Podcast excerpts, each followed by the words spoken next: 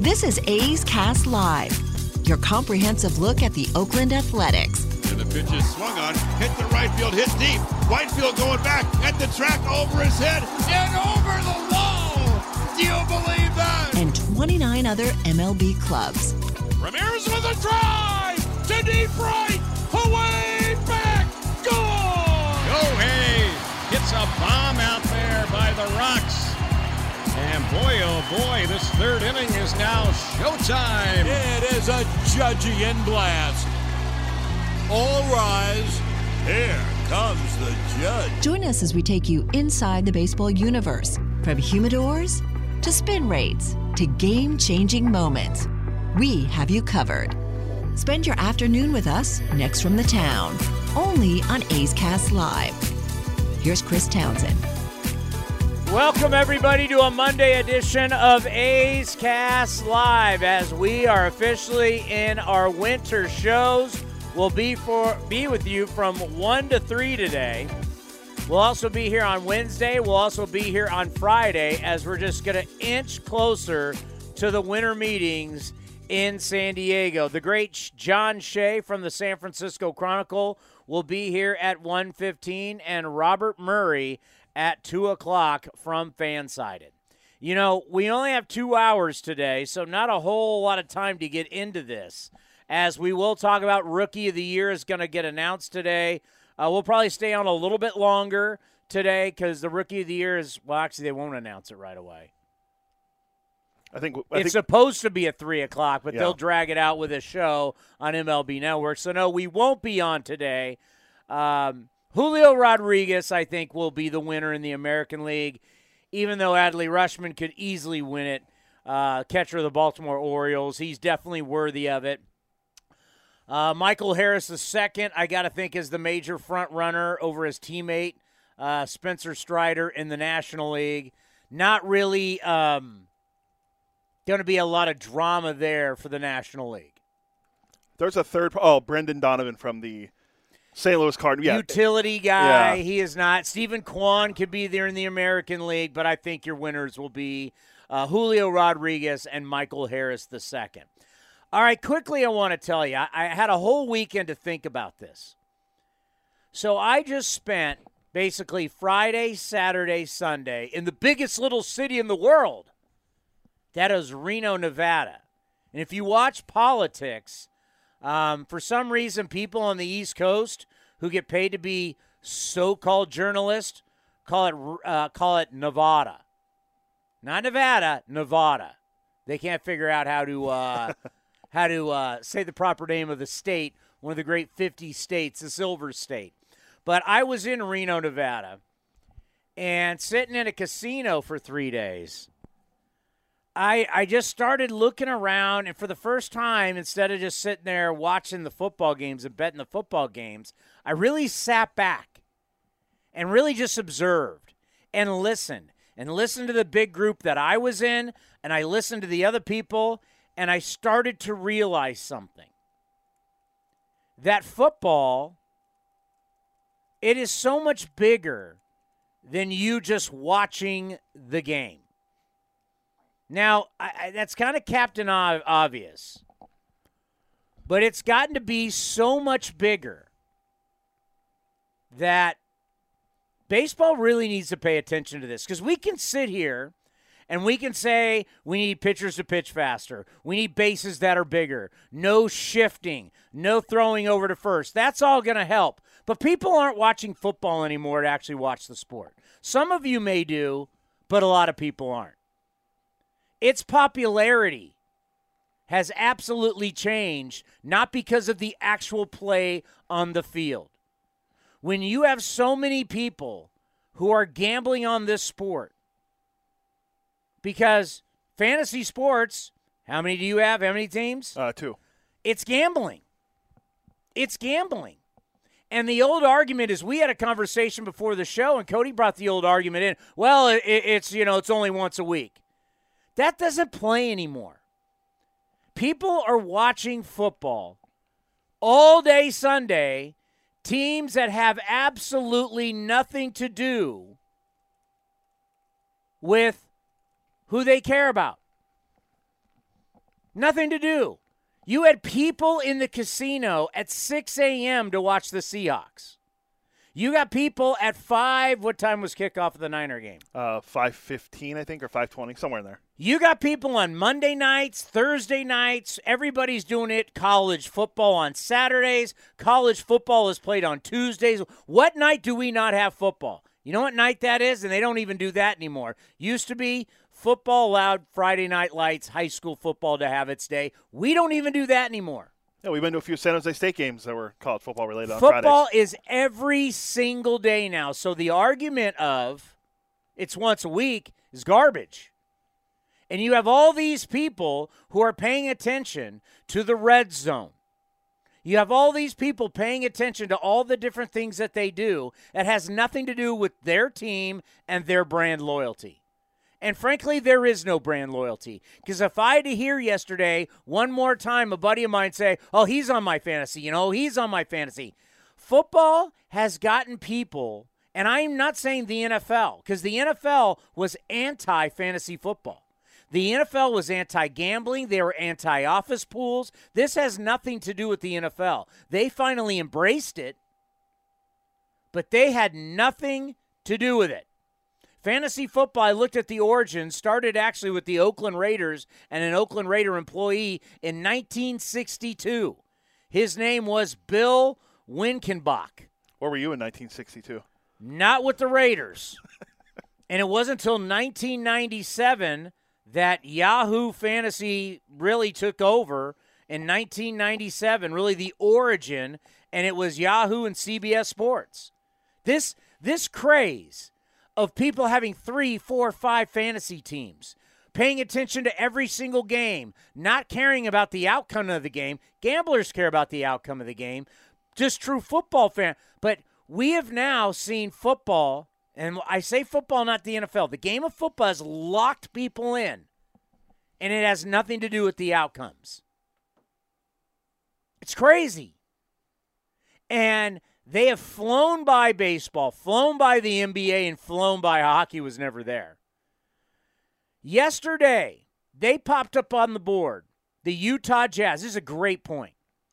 Yesterday, on one of the major screens, they popped up the Utah Jazz and the Philadelphia 76ers. And here you have thousands of people in this big room watching all these different TVs. Nobody was paying attention to that game. Why would you pay attention to the Sixers game yesterday? Uh, fantasy, but not not not on, during the NFL. I mean, Joel Embiid did drop 59 points, first player since Iverson to do that, and A no one guy, a guy dropped 59 points, and a whole group of people didn't even pay attention. What about the War? Did people watch the Warriors game? Nope. Warrior game came on. They had Warrior pregame. No one was even paying attention. That, yeah, the game started right right in the middle of uh, Sunday Night Football. And I guarantee you the ratings were way down. They have found a way, and now that the NFL has embraced fantasy, embraced basically gambling, they've hooked you. They've hooked the kids, they've hooked parents. Parents are doing fantasy football with their kids. A buddy of mine said, You know, one of the great, because I started asking questions. I started asking questions. Why do you do it? One of the reasons why people get into leagues is because it helps them keep up their relationship with their friends. People get married, people have kids, people have jobs, people have lives. But what does fantasy do? It helps people stay in touch with their buddies. All these high school kids, all these teenagers, boys, girls, they get my I've got my daughters have friends who have who have fantasy football teams. They got fantasy football teams with their dads and their moms, and there's there's mom leagues, dad leagues. They've figured out a way to hook you, and it's not about the brand loyalty of a team. I mean, do you you think I anybody gave a crap about Lions Bears yesterday unless you had fantasy or money on it? Baseball's got to figure out a way. Here's an example. We're not allowed to play fantasy fantasy baseball as Major League Baseball employees. You can as NFL employees. Now there's a cash limit that you can win as an NFL employee. But in baseball, we can't play. Like this thing that we should be embracing. Like there's cash, there's chance to win. This is a reason to follow the Mariners and the A's on a Tuesday night at 7 o'clock.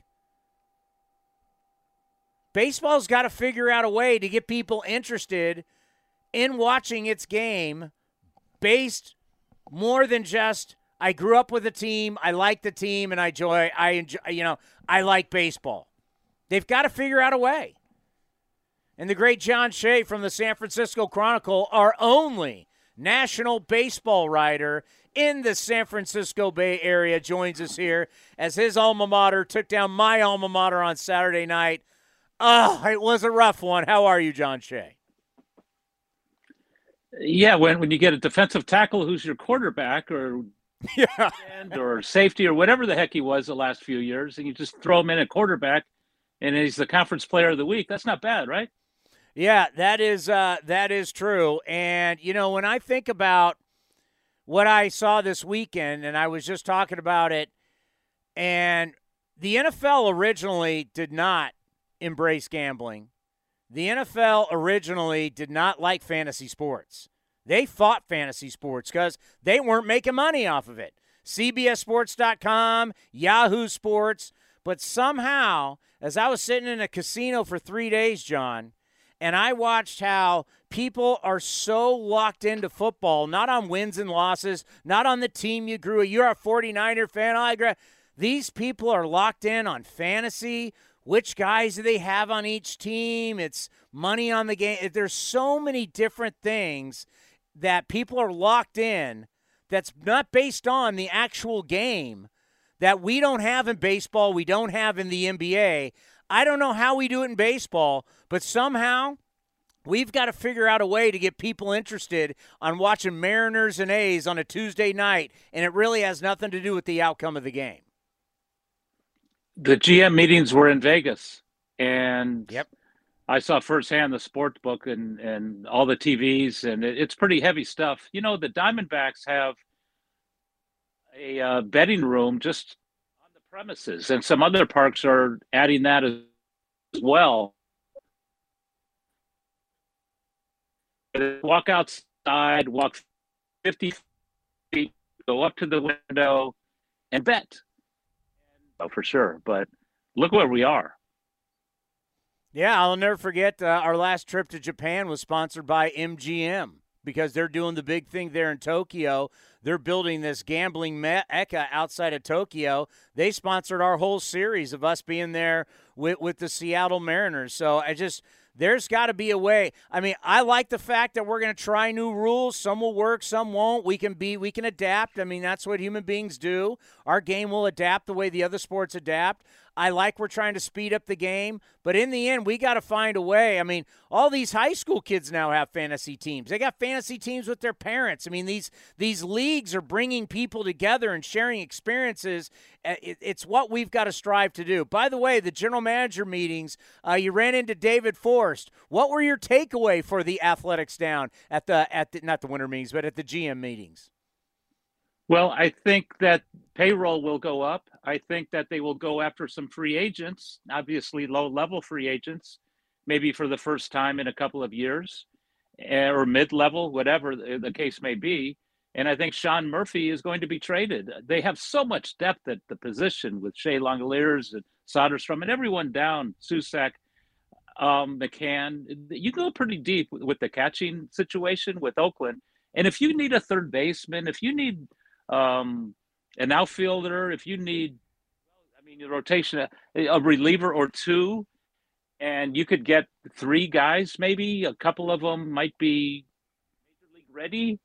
And he actually said, rather than you know, in, instead of all those uh, prospects that they got from all the trades, the three pitchers and the corner infielders, I think they're going to focus on getting major league players in response in re, in return for so I think Sean Murphy might go this offseason. There's all kinds of buzz at the GM meetings. Molina is stepping aside in St. Louis, and some other teams are going to need someone behind the plate. It's sad to lose a guy like that. It's sad to trade a guy like that, but it's an easy way to fill holes uh, elsewhere on the roster. So no matter. I mean, what he, he won a Gold Glove two years ago. This year he was a Silver Slugger finalist, one of the best young catchers in the game, and you have to trade him because, I mean, you just don't go out and get a Judge or a Trey Turner uh, on the free agent market. That's not what Oakland has ever done.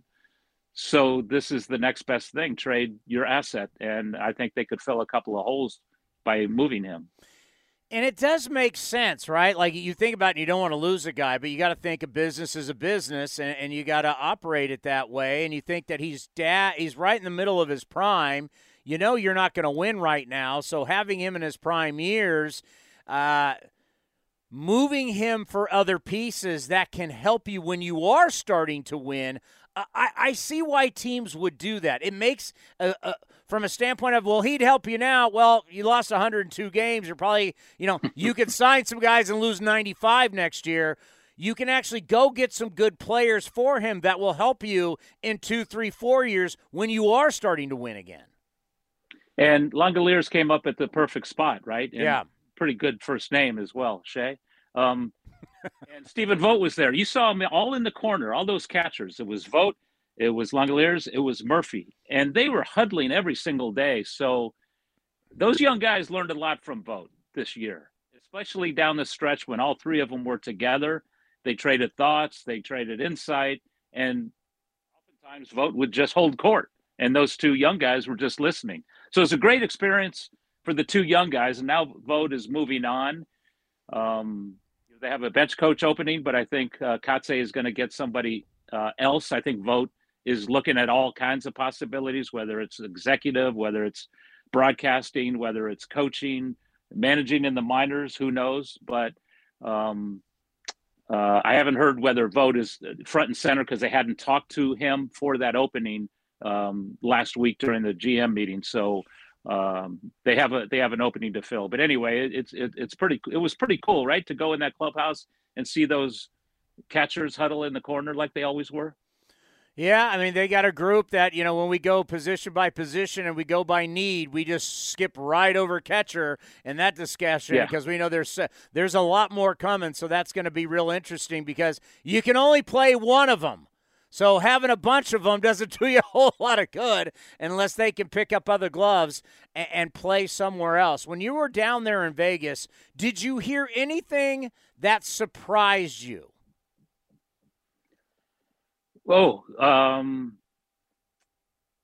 I, I think, I think, uh, you know, Scott Boras held court, Yeah. and he's got so many of the top end free agents, and I think, I think Aaron Judge is going to help determine the value of a lot of these shortstops. As crazy as that might sound, but if he gets, I don't know, eight or nine years and three hundred million dollars, you know, then you have the next level of shortstops, the four guys you know, Bogaerts and Trey Turner, um, you know, all the way down, Carlos Correa, uh, Dansby Swanson, and and those are some pretty good frontline shortstops, and all of them are in their twenties.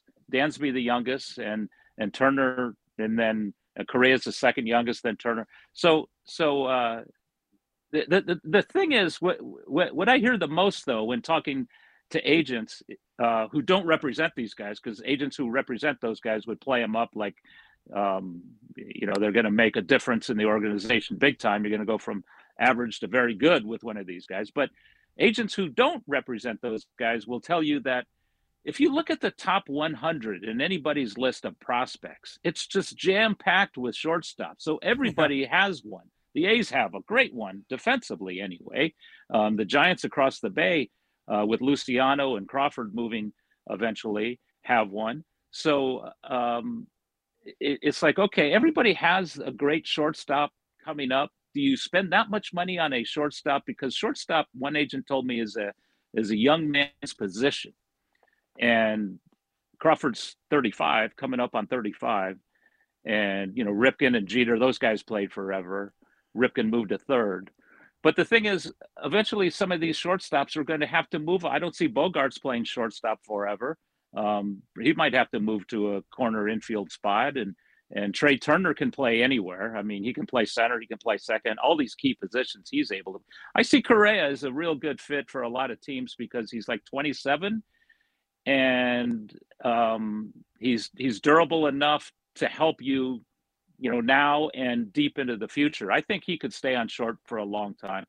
But anyway, I I, I think that's kind of it. Is what, what's going to happen with the shortstop market? Because people behind the scenes says, you know, everyone's kind of got one, or at least one coming up, and uh, these guys are going to be, you know, 100, 200 million dollar players.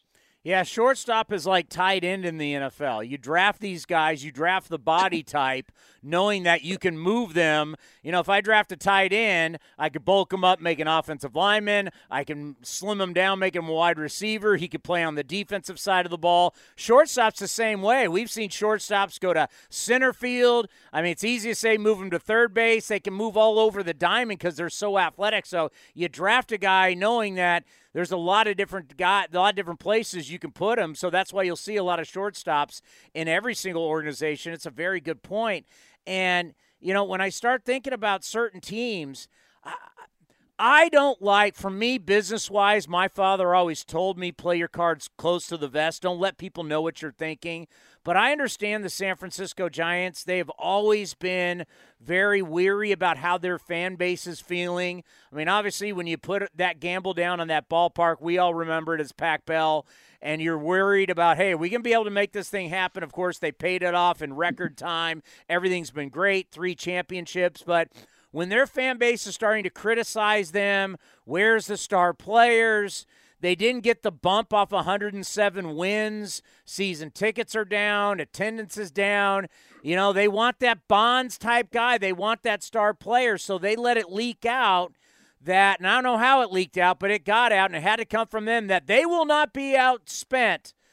Well, what happens if Aaron Judge resigns with the New York Yankees? What happens if Steve Cohen busts out a checkbook that no one else has and he I mean, are the Giants just letting that leak so they kind of are able to say, hey, we offered a lot of money, but they didn't take it? Or is this something they're really all in on? We're going to do everything we can to bring him here because they need a little sizzle on the steak.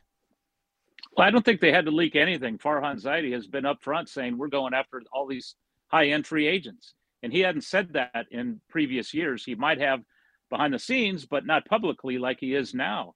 I mean, he said in, in, in Las Vegas that uh, the resources should be able to pay for whatever is out there. And the resources are aplenty. I mean, they were 13th in payroll, and they've been top four, top five team in payroll. And it just so happened that they're right about there in attendance, and they were also top four, top five in attendance. So what does that tell you? Well, you're not spending as much, and now you're a 500 team, and where's the superstar? The San Francisco Giants, I think last year was only the sixth year they did not have one of the following players. Sixth year since they moved in 1958. Willie Mays, Jack Clark, Will Clark, Barry Bonds, Buster Posey. So last year was the sixth year since 1958. One of those guys was not on their roster. So they've always been a superstar driven team. Uh, they only won the three championships, not in the 60s or, or the 70s, but they were every bit as good as all those other National League teams in the 60s. They had the most wins in the decade. Marichal had the most wins. Uh, they finished second five times. This was before the wild card and all that stuff. But you you win the pennant, you go to the World Series. That was the playoffs. So there's an awful lot of funny money in that budget this year, and they're talking as much as they're apparently moving and grooving and dealing and wheeling and all this stuff. Um, you know, they've contacted Boras. I assume they've contacted the agent for Judge, and they have to go after a lot of guys because obviously it takes two to tango and all those cliches. Will Judge want to come? Will Turner want to come? Well, Judge could want to stay back east eventually. He, he's kind of in an interview I did with him in late August kind of hinted, hey, you know, I grew up a Giants fan. I always wanted to be a Giant. You know, that changed when I was drafted by the Yankees, and now it's about business. And now you're a pro. You don't always want to go back to your hometown team. But his parents are a couple hours away. He's very close to the family. It's a little community out in Linden, yeah. in the San Joaquin Valley. It's a small town, and everybody kind of rallies around him. They would love his to. his mother-in-law is still in the school district in Linden. I mean, we've heard, we've heard all these things. It's amazing. Yeah, and it's it's it's you have to go after him, but you have to go after at least a couple of these shortstop in case somebody doesn't uh, want to come here for whatever reason. And Turner, you know, we keep hearing he wants to go back east. It's either the Dodgers or bust on the West Coast, and it doesn't seem like he's going back to the Dodgers anyway. Uh, you know, so a lot of teams are going to be in on these guys. So, but the so the Giants and they're losing Carlos um, Rodon perhaps. So they even either have to re-sign him or get someone else to be at the top of the rotation with Logan Webb. You're a great person to ask because you were just down there, and I've been thinking about this because there was a great article in, U- in the USA Today from our friend Bob Nightingale about Dave Dombrowski and Dave getting another team to the World Series. Dave really still bitter about the way he was fired in Boston. You have these teams that have a lot of money. Well, look at the Red Sox, look at the Giants, look at the Cubs, but really kind of the Red Sox and the Giants really wanted to go kind of money ball with money. Now, I always laugh when people bring up Moneyball because Moneyball was a necessity. Beane didn't have money. He had to do whatever he could do, scratch and claw. But now all of a sudden, when Chaim Bloom was brought in, Farhan's brought in, you know, we're going to place Dombrowski. We're going to replace Larry Baer, I mean, um, Brian Sabean. Not Larry Baer. Sorry, Larry. Uh, replace replace Brian Sabean. We're going to do the new school, kind of spin less. We're going to still win, spin less, make more and and that really it hasn't worked. Did you get the sense big market teams playing Moneyball not flying right now? Dave Dombrowski lit, made him look bad in Philly, and now that's when you hear Farhan saying, "Oh, now we're going to spin." Chaim Bloom, now we need to spin. Are you getting the sense big market teams need to start acting like big market teams again? Yeah, baseball is so cyclical. If it doesn't work with analytics, let's hire Buck Showalter or Dusty Baker um, and if it uh, doesn't work with the old school mentality, like the couple last years, uh, you know, with Bochy, well, let's get Farhan Zaidi and go the extreme other way. That's just the way it's always been. And I imagine it's always going to be that way. I mean, they love Dusty in Houston now, but uh, you remember Houston was on the ground floor of a lot of these newfangled ways of doing things, uh, you know, on the level and sometimes not on the level, as we know now. But you know, you look at that World Series and you look at the Phillies, it was spend, spend, spend, but the Astros was develop, develop, develop. I mean, it's quite a contrast of the two World Series teams. Dusty managed a team with a homegrown rotation other than Verlander, a homegrown infield, three out of four guys, a couple outfielders, guys in the, the rotation where you look at a lot of the stars on Philly, and they had just signed them over the last couple of three years. So big money too. So which organization would you like to have? Well, you would like to have the Astros with the homegrown guys, and then fill in with, with a Harper or whomever um, to round it out and to, to, to cement a superstar in the lineup. And you know, right now, you know, the Giants aren't necessarily deep with homegrown talent. It was kind of a down year in the minor league system. All their top prospects were either hurt or ineffective. So we'll see what happens this coming year. But in the meantime, I think the fan base definitely wants to move on from mixing and matching and platooning. I think even Farhan Zaidi wants to do that too. It's always better to have regulars in your lineup. You don't have to have the big red machine of the 70s in Cincinnati. But as Bob Melvin told me, he went from Oakland to San Diego. The lineup pretty much was the same every day, maybe one platoon out in center field but otherwise, you're paying all these guys so much money, you're not going to platoon them. And that's what worked for the Giants two years ago with all those wins, and then didn't work this past year because nobody had career years like they all did the previous year. So a lot of things need to happen if you continue to mix and match and platoon and all that stuff.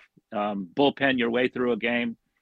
That doesn't always work, as we saw in the postseason. Bullpenning, one guy can ruin everything and you rely on so many people to be perfect it just doesn't work out so easily as as it might you know in in, in you know on the computer You'll, but anyway, it's that's just a contrast. You'll love this. It was said on the show during the World Series. Ah, Philly, it's a blue collar team, and someone pointed out That's the most expensive blue collar team in the history of baseball, no question.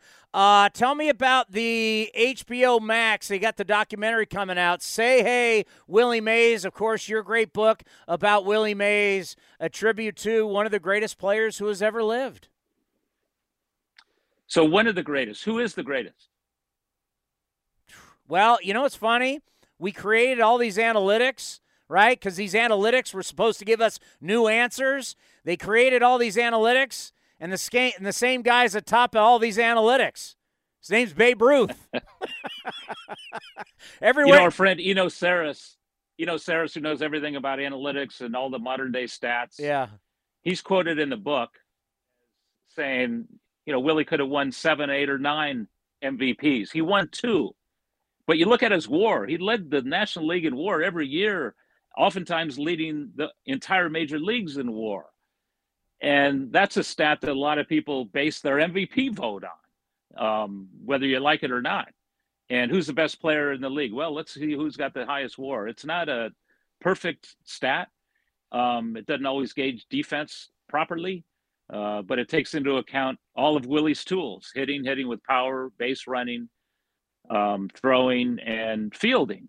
And I mean, you say Babe Ruth, he could be the best. Well, he didn't have those five tools. He didn't defend or throw in the outfield like like Mays. I mean, yes, he pitched, but you know, in the research for this book, there were a couple of Birmingham newspapers that projected Willie Mays was going to be a pitcher, not a hitter in the big leagues. That's how good of an arm he had. So if he pitched, hey, he might have been like the Babe as well. But you know, it's not like Babe is like Ohtani. He kind of pitched and then he hit. He didn't do this very long uh, simultaneously, like the man in Anaheim.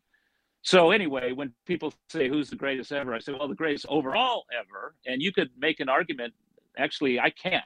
I can't make an argument as to what his best tool is because the hitting is as good as his throwing, which is as good as his base running, which is good as defending, which is good as his power game. So it's pretty amazing. And the film touches on this, but it also touches on a lot of behind the scenes um, anecdotes and storytelling from Willie's life and career that might not have otherwise been told. I did in the book, and now it's out on screen, the big screen, or your little screen on your phone, or the big screen in your pad, whatever you might have. Um, it's an hour and 40, and I, I, I really love the concept of it. It's a fabulous film. It really uh, embraces and um, dissects Willie's life and career and you know his life and exemplary life and the, the way he lived and the inspiration um, it's a huge word for willie because he was inspired by so many people early on from his dad willie howard may sr to leo durocher to bill greason and all his negro league teammates to piper davis his manager in birmingham and then and then Monte Irvin, his first teammate, a Negro League legend with the uh, New York Giants, and then he came to San Francisco in '58, and he wasn't considered the guy who was being mentored all the time. He was the guy who was mentoring, because there's a young Willie McCovey and there's a young Orlando Cepeda, years later a young Bobby Bonds, the Alou brothers. So from then till now, he's been inspiring millions. So this kind of details that journey. What's it like for you, though? Enough about Willie Mays. What about you? I mean, it's your work, right? I mean, what what is that like to see it? It's one thing to read it. What's it like to see it? It's it's. I mean, the book was a project of a lifetime, and then this film is like part two of a project of a lifetime. I mean, I'm I'm blessed and lucky and fortunate, all those things that I was even able to develop a relationship with the great Willie Mays because of my access and my presence and my storytelling of the Chronicle and and then when I asked him about a book, like long, long time ago, he said like to see it in classrooms. So we took it inspirationally and young adults, but it's Willie Mays, so all generations and um, you know from from nine to ninety or whatever plus um, would be interested in hearing about Mays because everyone's got a Willie Mays story. I mean, there were a thousand people in the audience at the premiere at the Castro a couple of days before it came out on HBO. And I guarantee everybody in the crowd had a Willie Mays story. And when I reached out to people for comments about Willie for the sake of the book and teammates, Negro League legends, managers, commissioners, presidents, musicians, artists. Everybody called back, as opposed to maybe when I ask comment on a story I'm doing for the Chronicle. If you get five out of 10 people responding to your query, that's a good day. But with Mays, you, you bat a thousand. It's pretty amazing. Well, it also takes me back to if Willie never leaves New York, if certain play, if certain Dodger players never leave New York, and that gets me back to where we started this thing. You know, if you're a good team, let's say the Cincinnati Bengals, they'll never call you a small market team. Now, if you're a good team and you're the Cincinnati Reds, same city, now you're a small market team.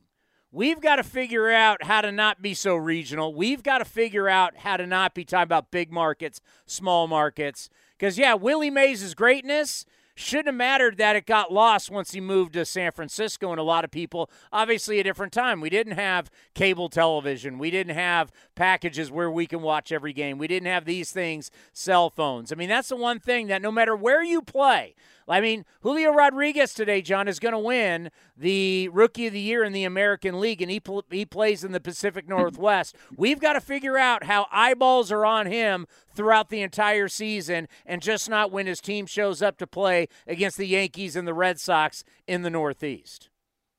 Hmm.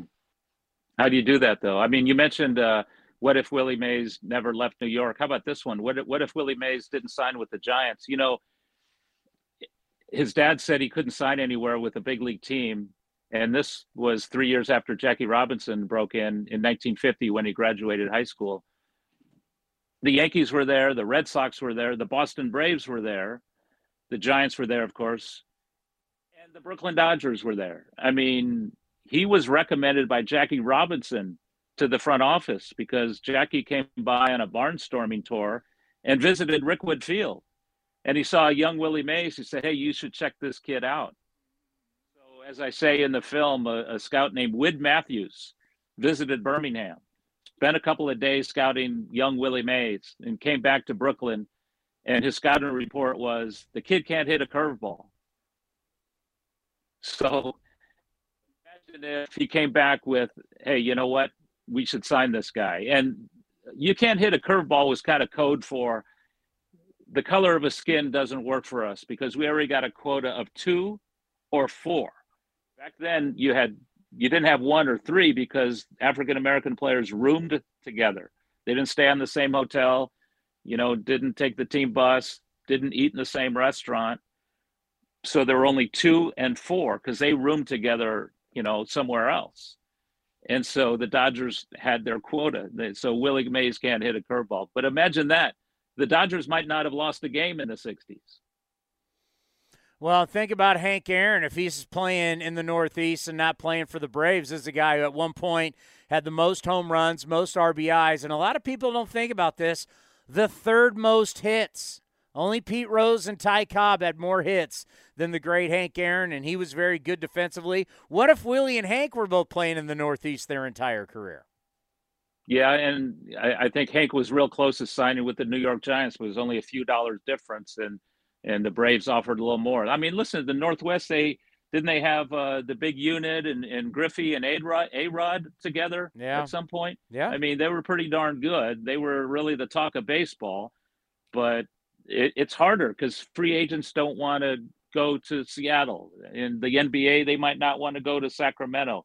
It, it's kind of far off the beaten path and you can only get so much if you you know unless you outspend everybody. But it's not like seattle's outspending everybody like the mets will or the yankees will or the dodgers will. And let's bring this full circle and take it back to christmas. I like a good gift for a's fans. Long shot building homes dreams and baseball teams. Steve Schott, the book you did about the former owner of the Oakland Athletics, I think for a generation of A's fans, the 2000s, right? Moneyball team, all those players are so beloved. When we just celebrated them this year, the 2002 team, it was very emotional for A's fans. You know, we can talk about the 70s, but, you know, there's a lot of people in our fan base that weren't alive then. I mean, like my man Cody here, who is a producer for the A's, he doesn't remember 88, 89, and 90. He was a baby. I mean, that was when I was in high school. That's my that's my guys, right? I mean, when I get to do TV with Dave Stewart, I'm like, wow, it's Dave Stewart. But for but for a lot of our fans, it's that group of Giambi, Tejada, Hudson, Mulder, and Zito, Chavez, and all those guys. And your book is about that era. So I think for A's fans, you're always looking, I always mention this, you're looking for a really good Christmas gift. Long shot, building homes, dreams, and baseball teams. The Steve Schott story, your book, I think would be great for people to give away as gifts for A's fans for Christmas.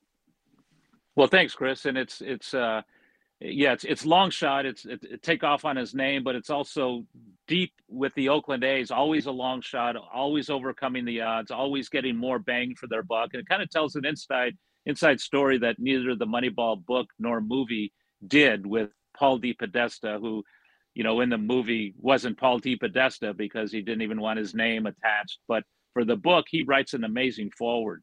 And he puts it all out there and explains that he and Billy Beane were given the task of designing a roster with a you know uh, certain amount of parameters and budget because Schott and Hoffman bought the team from the Haas family, which wasn't real big on budgets, so it was um, turned into more of a business plan.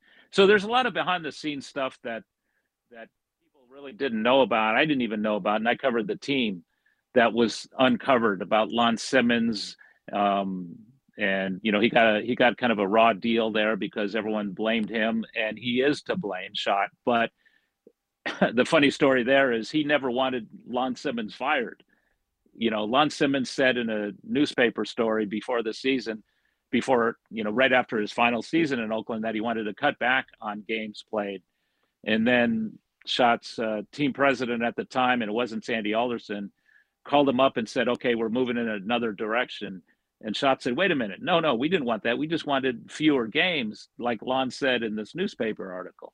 So it was, it was, you know, he, he got a lot of bad PR for some good reasons. He wasn't used to meeting with the media all the time about baseball. He was, uh, you know, he, he, he built homes and, and, you know, nobody has big press conferences if you build homes. So anyway, you know, it's kind of a, it was kind of a rags to riches story about a guy who had 500 bucks in his pocket when he got married and then went on to donate more than 100 million dollars to charity and buy a baseball team. And He he has the winningest record of any A's owner in history, going back to Philly and Kansas City and even Finley and the Haas family doesn't measure up with his winning percentage. If you remember, they contended six straight years after really scuffling those first two years, and he kind of pushed for you got you got to draft more pitchers. We you know we can't have Van Landingham out, out not Van landing Landingham. Who am I thinking of? The uh, uh, Van Poppel. Sorry, neither amounted to much. Todd Van Poppel. Van Poppel. And and that was like the face of the future. He said, "No, man, we got to go different direction." So you know, uh, Hudson, Mulder, Zito, and all those years later, they developed quite a staff. And and same with Giambi, and same with Tejada. Speak about homegrown talent. I mean, the A's had it at that at that point, but obviously lost the two MVPs to free agency and eventually traded a couple of the pitchers, and we know that story. But this has a lot deeper, um, you know, into the business practices, into the baseball practices, uh, uh, a lot of family background. So it kind of touches on a lot of things. Also, an inspirational read, like the Mays book. Well, congratulations on everything. HBO, books, you name it. Of course, reading you in the San Francisco Chronicle. We always appreciate it because you're our national baseball writer. You're giving us stuff nobody else is. And of course, great stuff from the GM meetings in Vegas. We're going to be getting the same stuff. We'll be there in San Diego down at the winter meetings. We know we'll see you there. Good stuff. And uh, let's go sell some books. well, thanks for having me. I appreciate it. Good seeing you guys. Take care, buddy. The great John Shea from the San Francisco Chronicle does an unbelievable job. And um, yeah, Willie Mays. My grandfather played with Willie Mays at the end of his career, and I remember I talked to Willie Mays about it. Willie's a funny guy, but now Willie is. Last time I saw Willie Mays was in the clubhouse spring training, Scottsdale, Arizona, when we left the A's complex to go Uh, I was working at 95.7 the game. Went over to cover the Giants and do some stuff over there. Willie Mays was sitting there holding court. Uh, how old is look up? How old is Willie Mays? He's got to be in his 80s. Uh, I think he's 91. He's 91. God, wasn't even close. Because I watched the, I actually watched the documentary. It's very good, and there's some stuff in there I had no idea about. Yeah, 91. He'll be 92 in May. 91. Yeah, one of the best. Keep going, Willie. one of the best images from the movie because I had no idea about this. Like we've heard about the Bud Harrelson play where our man Ray Fosse tagged him out at home, and I didn't know Willie Mays was the guy on deck.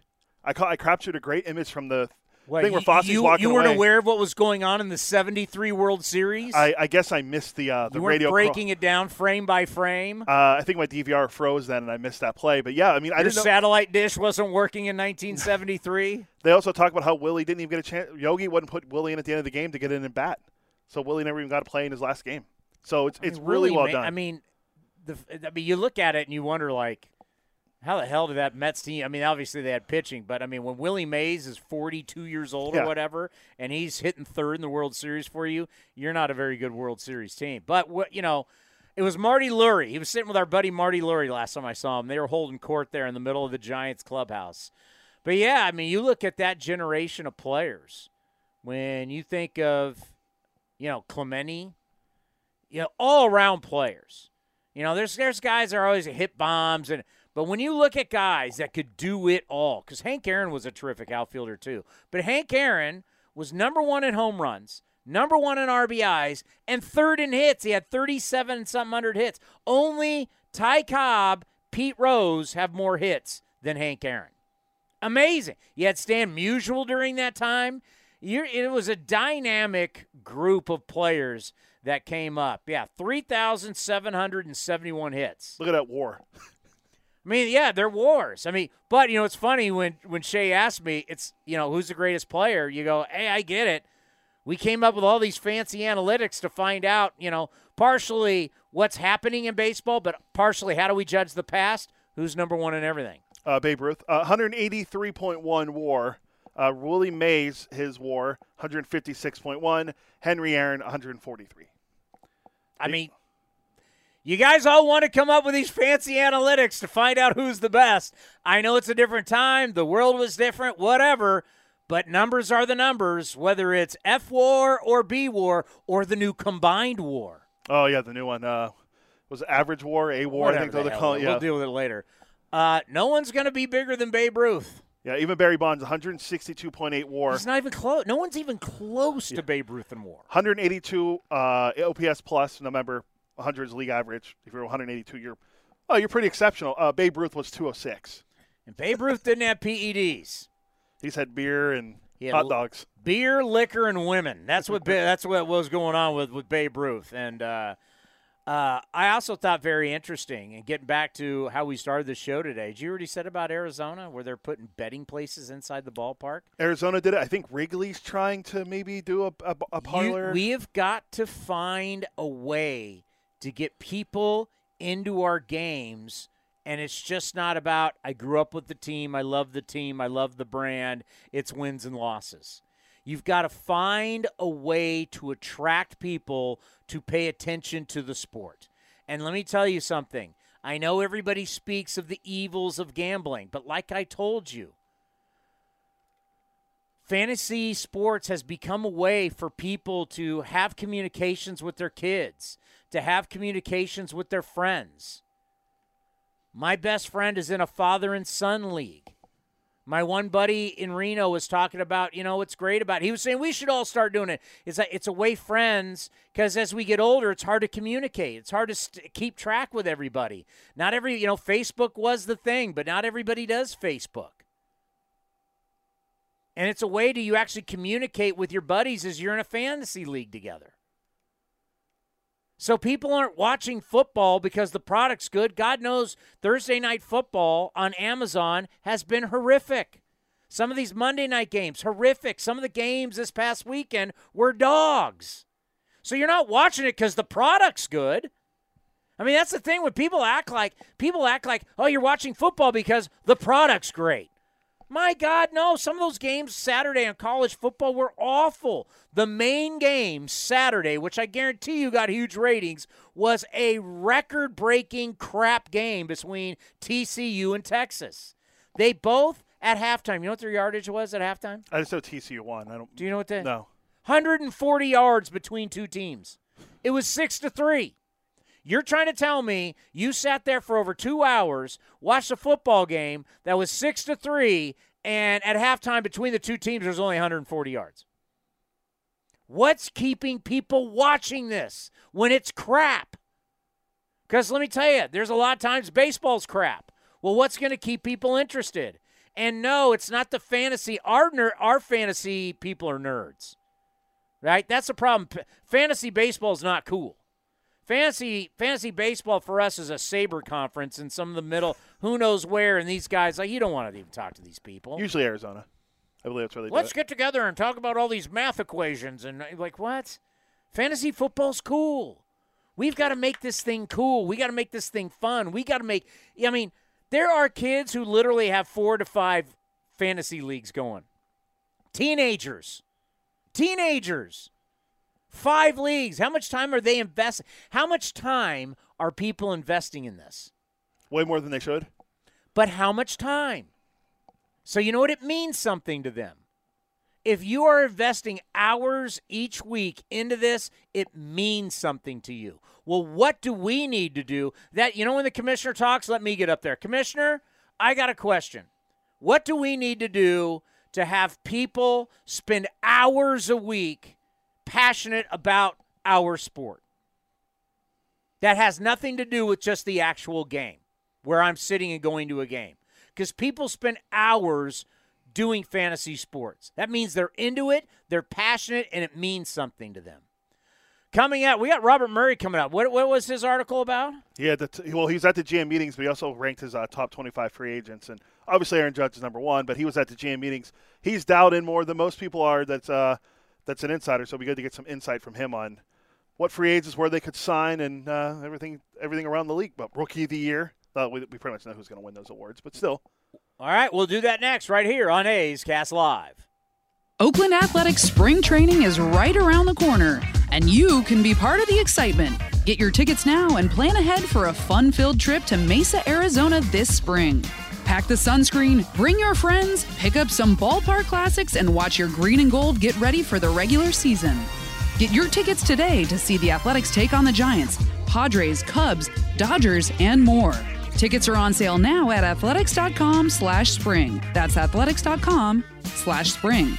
The Coliseum has gone by many names, but none better than the Last Dive Bar. Hi, everyone. Ken Korach here, and my friends at Last Dive Bar are helping us celebrate our longtime home. Last Dive Bar has the most unique merchandise for all Oakland baseball fans. T-shirts, sweatshirts, the Ray Fosse line, and my personal favorite, the lights have taken full effect. Visit their website at lastdivebar.com or follow them on social media at Last Dive Bar. All proceeds are invested back into the A's Community Fund and their affiliated charities. Go to lastdivebar.com. That's lastdivebar.com.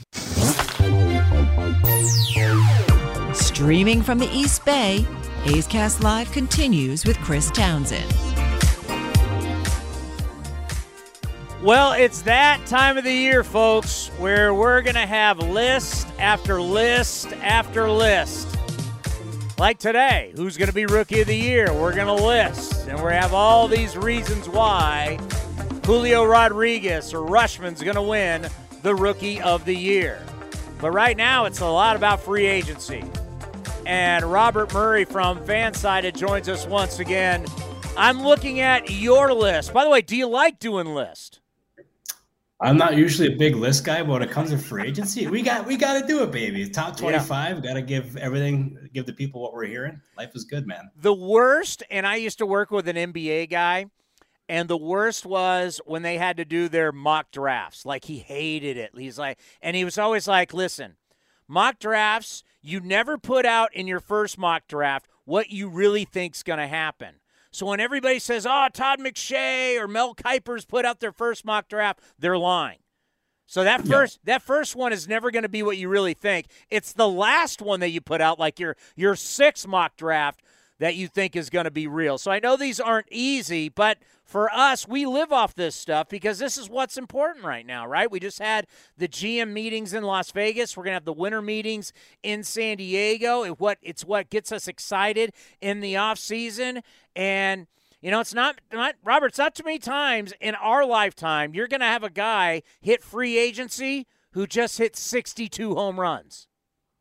No, that is mind blowing to me. Like, and you look at the market for Judge, and it's going to have all those big spending teams in it. It's going to have the Yankees.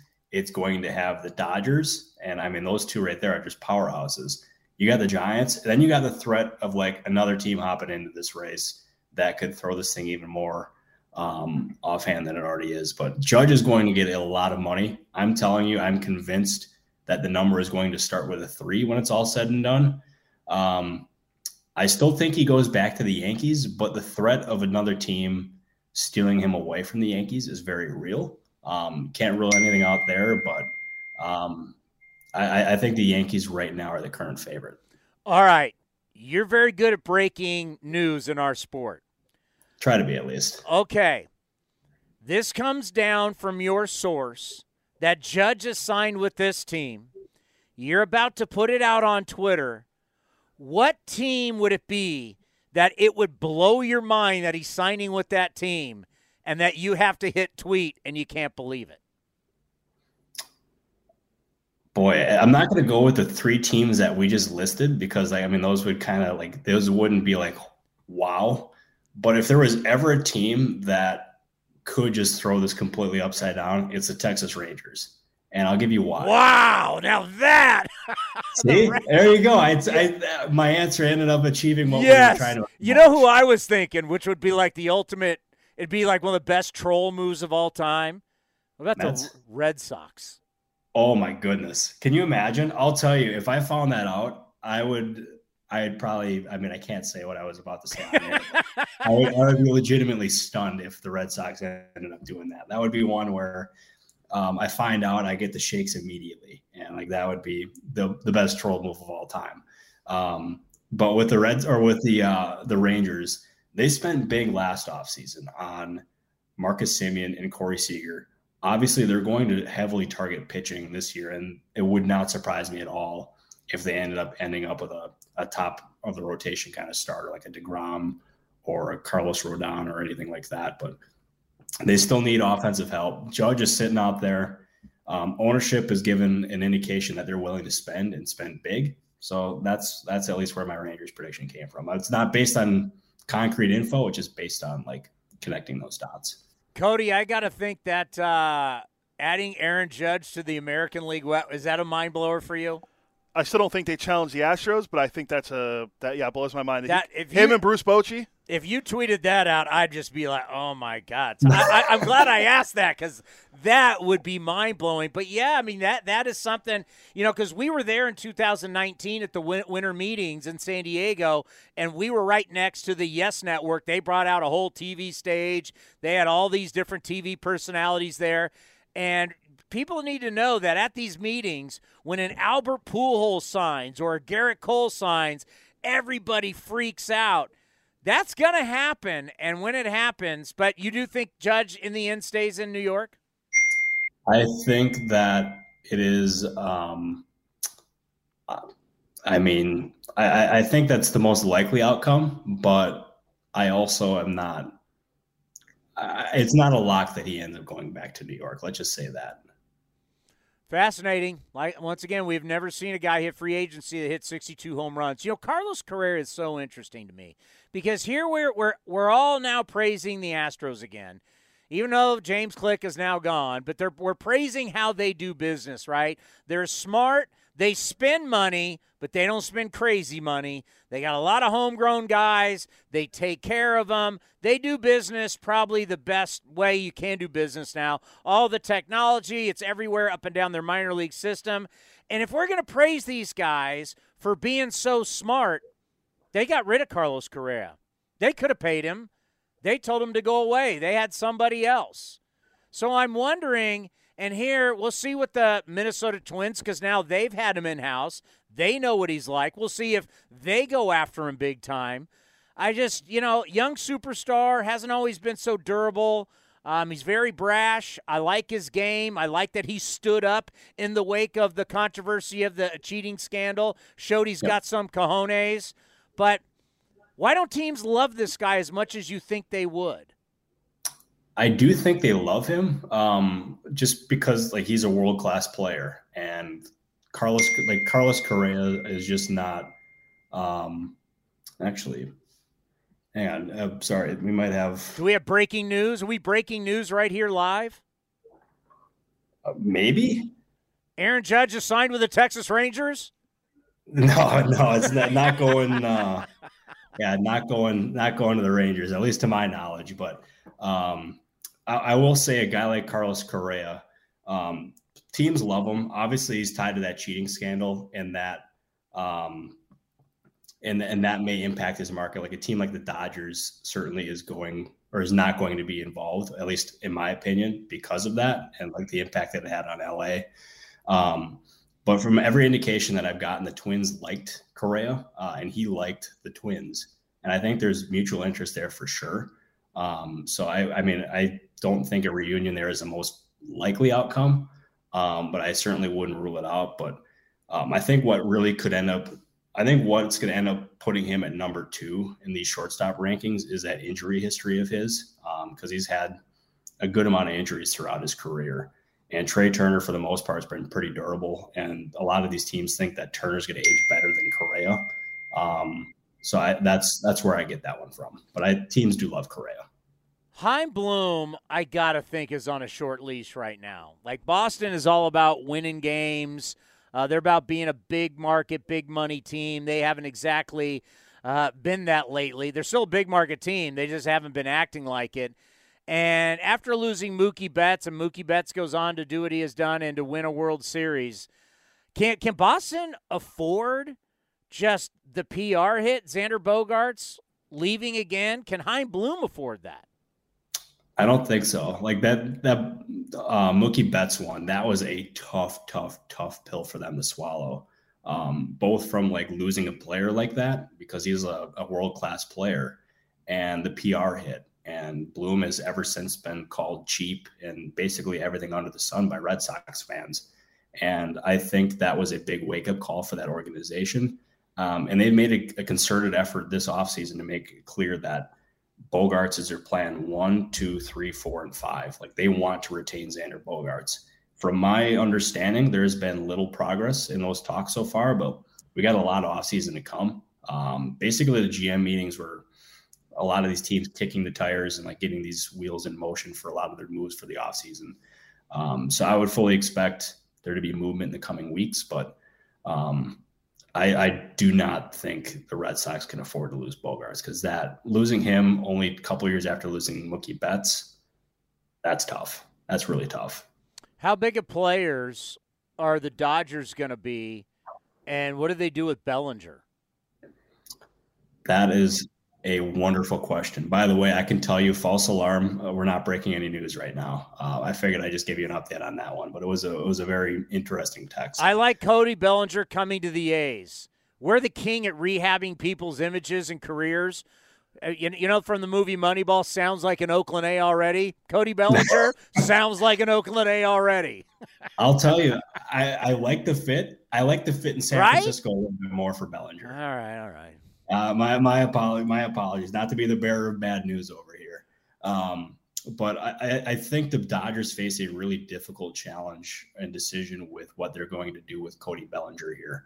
Um, and if it was me running the show, um, it would be it would be tough. But I think I would move on from a guy like Cody Bellinger, and he's surely going to have a market. There's going to be a team that offers him a one year deal, um, trying to get him back um, to the to the way that he was before all of his injuries. And I think Farhan Zaidi in San Francisco knows him better than any other executive in baseball.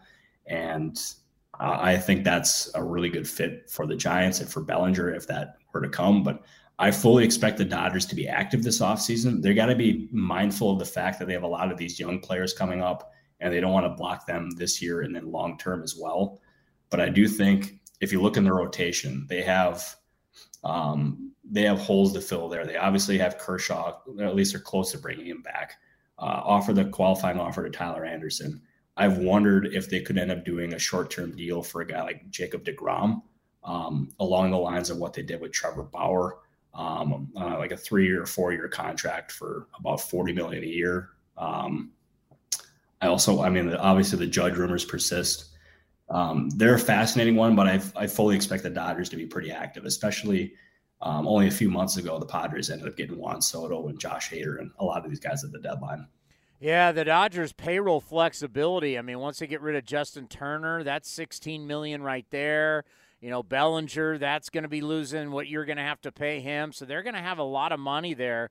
And yet, DeGrom, DeGrom seems like a good fit because most teams, if they sign DeGrom to that big money, I need X amount of starts, I need X amount of innings to get my bang for the buck. The Dodgers, though, with so much flexibility, eh, if he's not the most healthy and we get 21 to 25 starts, we know we're not going to get 200 innings, but we got enough guys to cover innings. We need him to show up in the postseason. Yeah, you know, when you don't need the volume, DeGrom could be a good guy for you. That's interesting. I mean, yeah, I just, LA's going to have a lot of money. And if they don't have a bad taste in their mouth the way they went out, Robert, I still, this fries me. If I own the Dodgers, right? That, yeah. final, that final game, when you spend millions in front office, you spend million in independent contractors. You got all these PhD scientists, engineer guys breaking stuff down. You got all that technology you're losing to San Diego in the end, and the guys on the mound are all making 700 grand. I got a problem with that. I'm spending millions for this brilliant think tank, and in my last game against the Padres, my guys on the mound, two of them were making 720,000, the other was making like 750.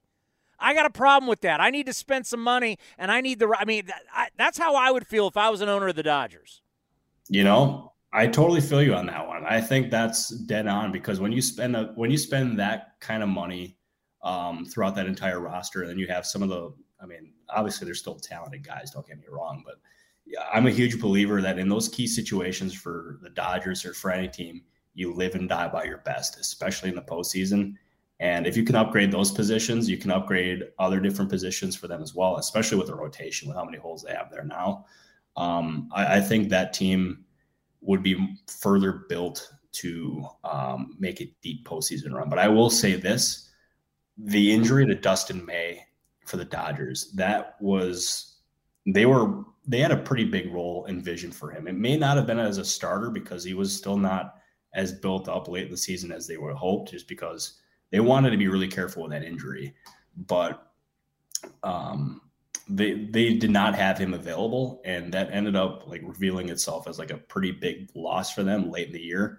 Um, so once once they get May back, and once they end up prioritizing like adding another big name or adding complementary pieces throughout the roster, um, I think they're going to be in better shape. But it's it's a complicated offseason for Andrew Friedman to navigate, just because, as I mentioned before, they got to balance um, spending big, but they also got to like balance all the young guys that they have in the minor leagues because they the time is now for those guys, um, and they're they're pretty adamant about that behind the scenes here. So we we talked Bogaerts, we talked Correa. You still got Turner and Swansby out there. I mean, they're short. You need a shortstop. There's like a tree. There's like a money tree, and it's got shortstops on it. How, how yeah. do you how do you see those two guys? What are they going to do? Boy, I'll, I'll, tell you that the shortstop one is is completely fascinating to me, um, especially with the Dodgers. And you look at, I, they still have interest in retaining Trea Turner, but that contract is going to be pretty pricey. Um, that I wrote earlier today that that contract, when it's all said and done, could be about eight or nine years for about thirty five million a year. Um, and do the Dodgers do that, or do they go with a lower cost option? Of say like a, a Dansby Swanson type or a Xander Bogaerts. Um, and that would also afford them flexibility to uh, like spend more money throughout other parts of the roster. Um, the Trea Turner market, I can tell you, is massive. And the Dodgers, they have extreme competition there. They got, I'm sure the Giants are going to be involved to some degree because they're they're going to spend big this offseason. You got, um, I, I've wondered about the Atlanta Braves being a sleeper just because I think there's there's been rumblings that the Braves really like Trea Turner, but that being said, what team does not like Trea Turner?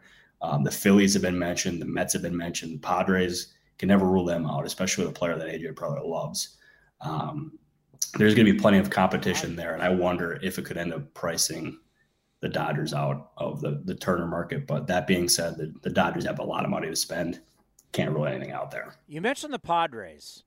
They've yep. got the they got the two three hundred million dollar contracts, Tatis and Machado. You've got I don't even know what Soto's going to get.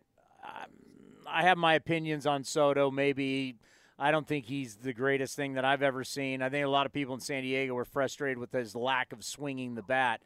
Um, what could happen with San Diego this offseason? Could they maybe find a taker for Tatis Jr. and get rid of the contract? Could they move? I mean, San Diego doesn't have unlimited cash. This is not this is not a cash cow cable deal town. I mean, there's no. all there, you know, right? I mean, they're like market 24 when it comes to television. Their TV deal with Fox isn't that big. So, like, could you see some movement with San Diego, one of the big three being moved?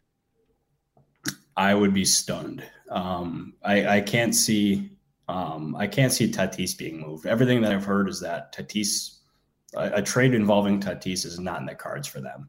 Uh, Tatis is going to be a Padre. Um, and that's why I think, um, along with the um, the Manny Machado and the Juan Soto eventual contract there, that's why I think they're not going to be able to spend big on a player like Trea Turner um, or any other big player like that. They may be able to add like a bigger name to the rotation. Like that certainly wouldn't surprise me at all. We're not looking at like a Degrom or a Justin Verlander type there by any means, but like um, maybe like a tier two starter for them uh, could make a whole lot of sense. But um, with AJ Preller, you certainly can't rule anything completely out just because that guy thinks in a way that not many people do. Like, how many other executives in baseball in a 24 hour span would acquire Josh Hader, Josh Bell, and Juan Soto? Like, Preller thinks way differently than any other executive, but I think we got to tame expectations for what they do um, this winter um, just because they went all in this past deadline. And their farm system, they still got some they still got some dudes there. Like Jackson Merrill is somebody that a lot of teams love. Um, but they also got to be mindful not to spend too much of the payroll here. So tame expectations, but still like a, a decent starting pitcher should should not be ruled out for them at all. And ship uh, Hosmer off to Boston and pay $43 million of his salary. Yeah, it was uh, it, it was unbelievable. Let's end on this. I was just in Reno this past week on our guys' football trip where we just go and bet football all weekend long. But I just sat back and observed. And what I, I'm listening to our group, I'm listening to other groups. You start talking to each other on the floor, the sports book. And so much of football now has nothing to do with who wins and who loses. It's and it's not even really the quality of the game because there's a lot of terrible games out there.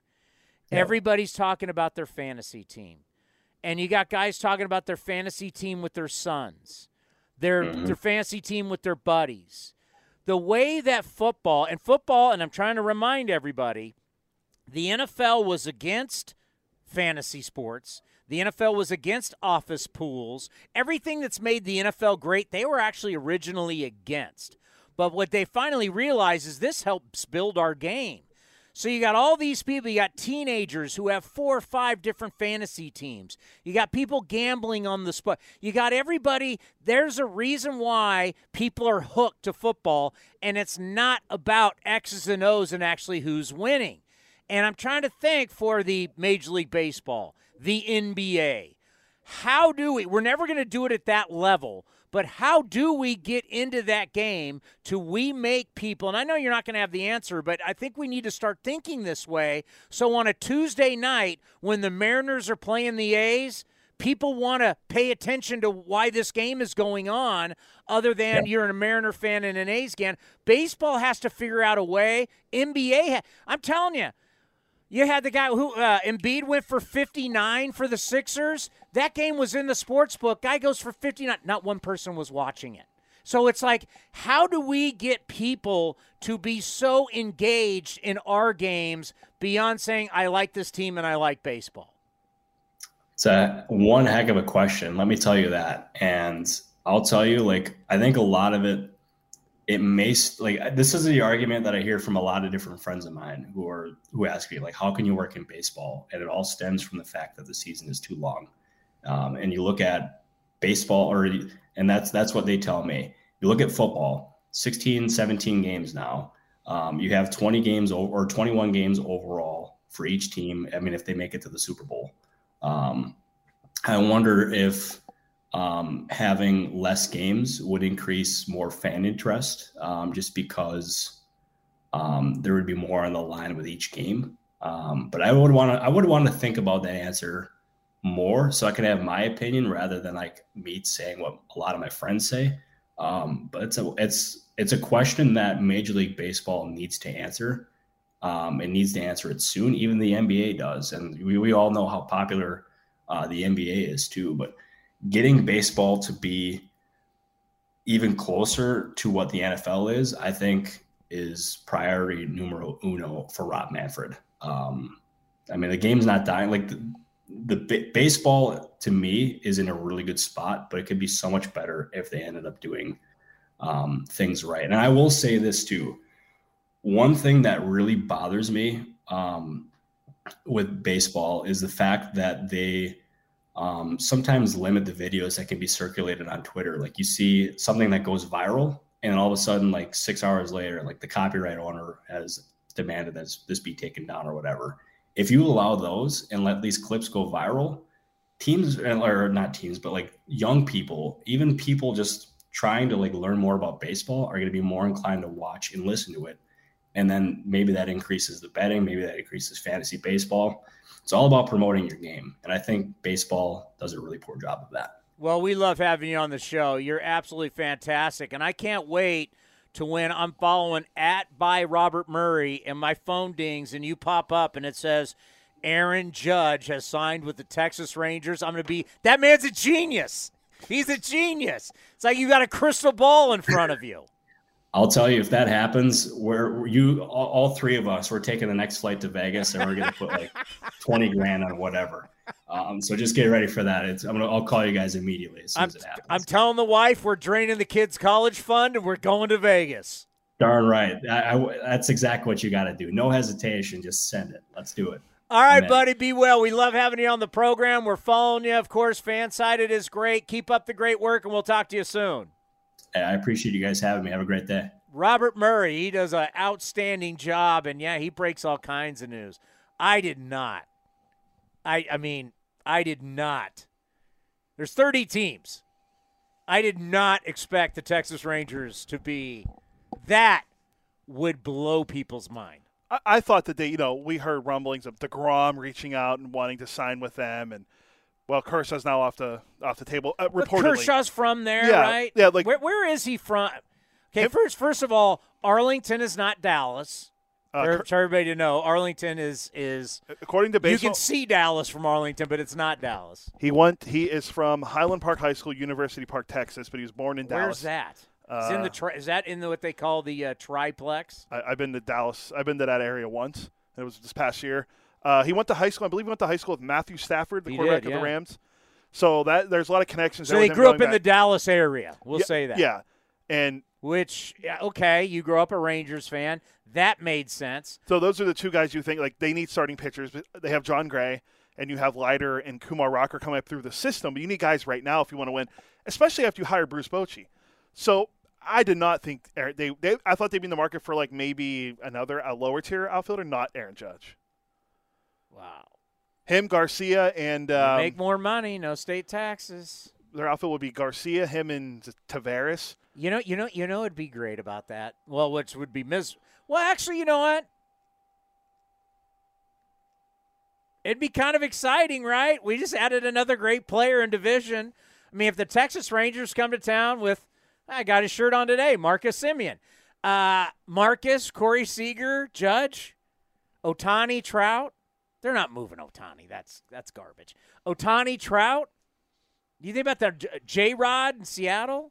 and they'll, they'll try to probably sign. You know, they got they got Luis Castillo. They have Robbie Ray. Would, would, would you would you not say Texas come to town on a I don't know weekend with Aaron Judge? Isn't isn't doesn't spice it up some?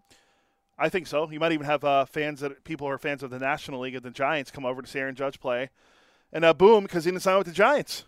I would be. it would be. It would be.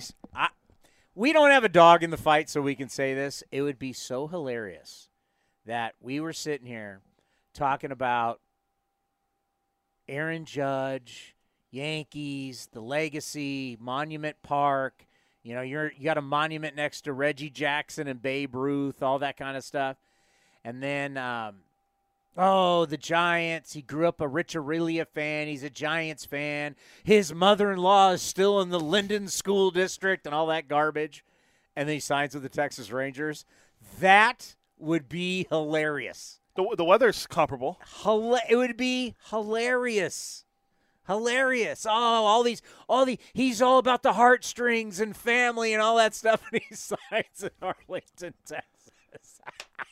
It would be. I mean, besides the ah, it'd be great. besides the weather, you have a uh, what's to say? You have a Hall of Fame manager now leading the team. You have two huge contracts in, in Seager and and Marcus. You could maybe sign Josh Bell to play for. Oh no, they have Nathaniel Lowe. He had a good year this year. Nathaniel Lowe in those tight pants. Yeah, well, there's, that's that's more of a trend. Walker Buehler kind of started that trend. Uh, then I forget who And the what's his name from Seattle? Cy Young Award winner. oh Robbie Ray. Robert, Ro- I mean, Robbie Ray paints his pants on, for God's sake. yeah, him and Buehler are the first two guys I noticed. Jesus, it's like really is that comfortable? Uh, but if Judge, yeah, I mean, think about that lineup they would have. I mean, that lineup. I do think this. If you want the ultimate, I think the Mets is a great troll move, but that's going to be a New York thing, Same with Boston. and they don't play each other that often. No, Well, I think it- it's different. It's a troll move still. I think it's completely different though. Once nationally, once American League, they'll barely, barely play each other. Right? Except for the yeah, the Subway Series, they play like what So three, what? three games, yeah, three or four I mean, games. it's bar- you're barely going to play each other.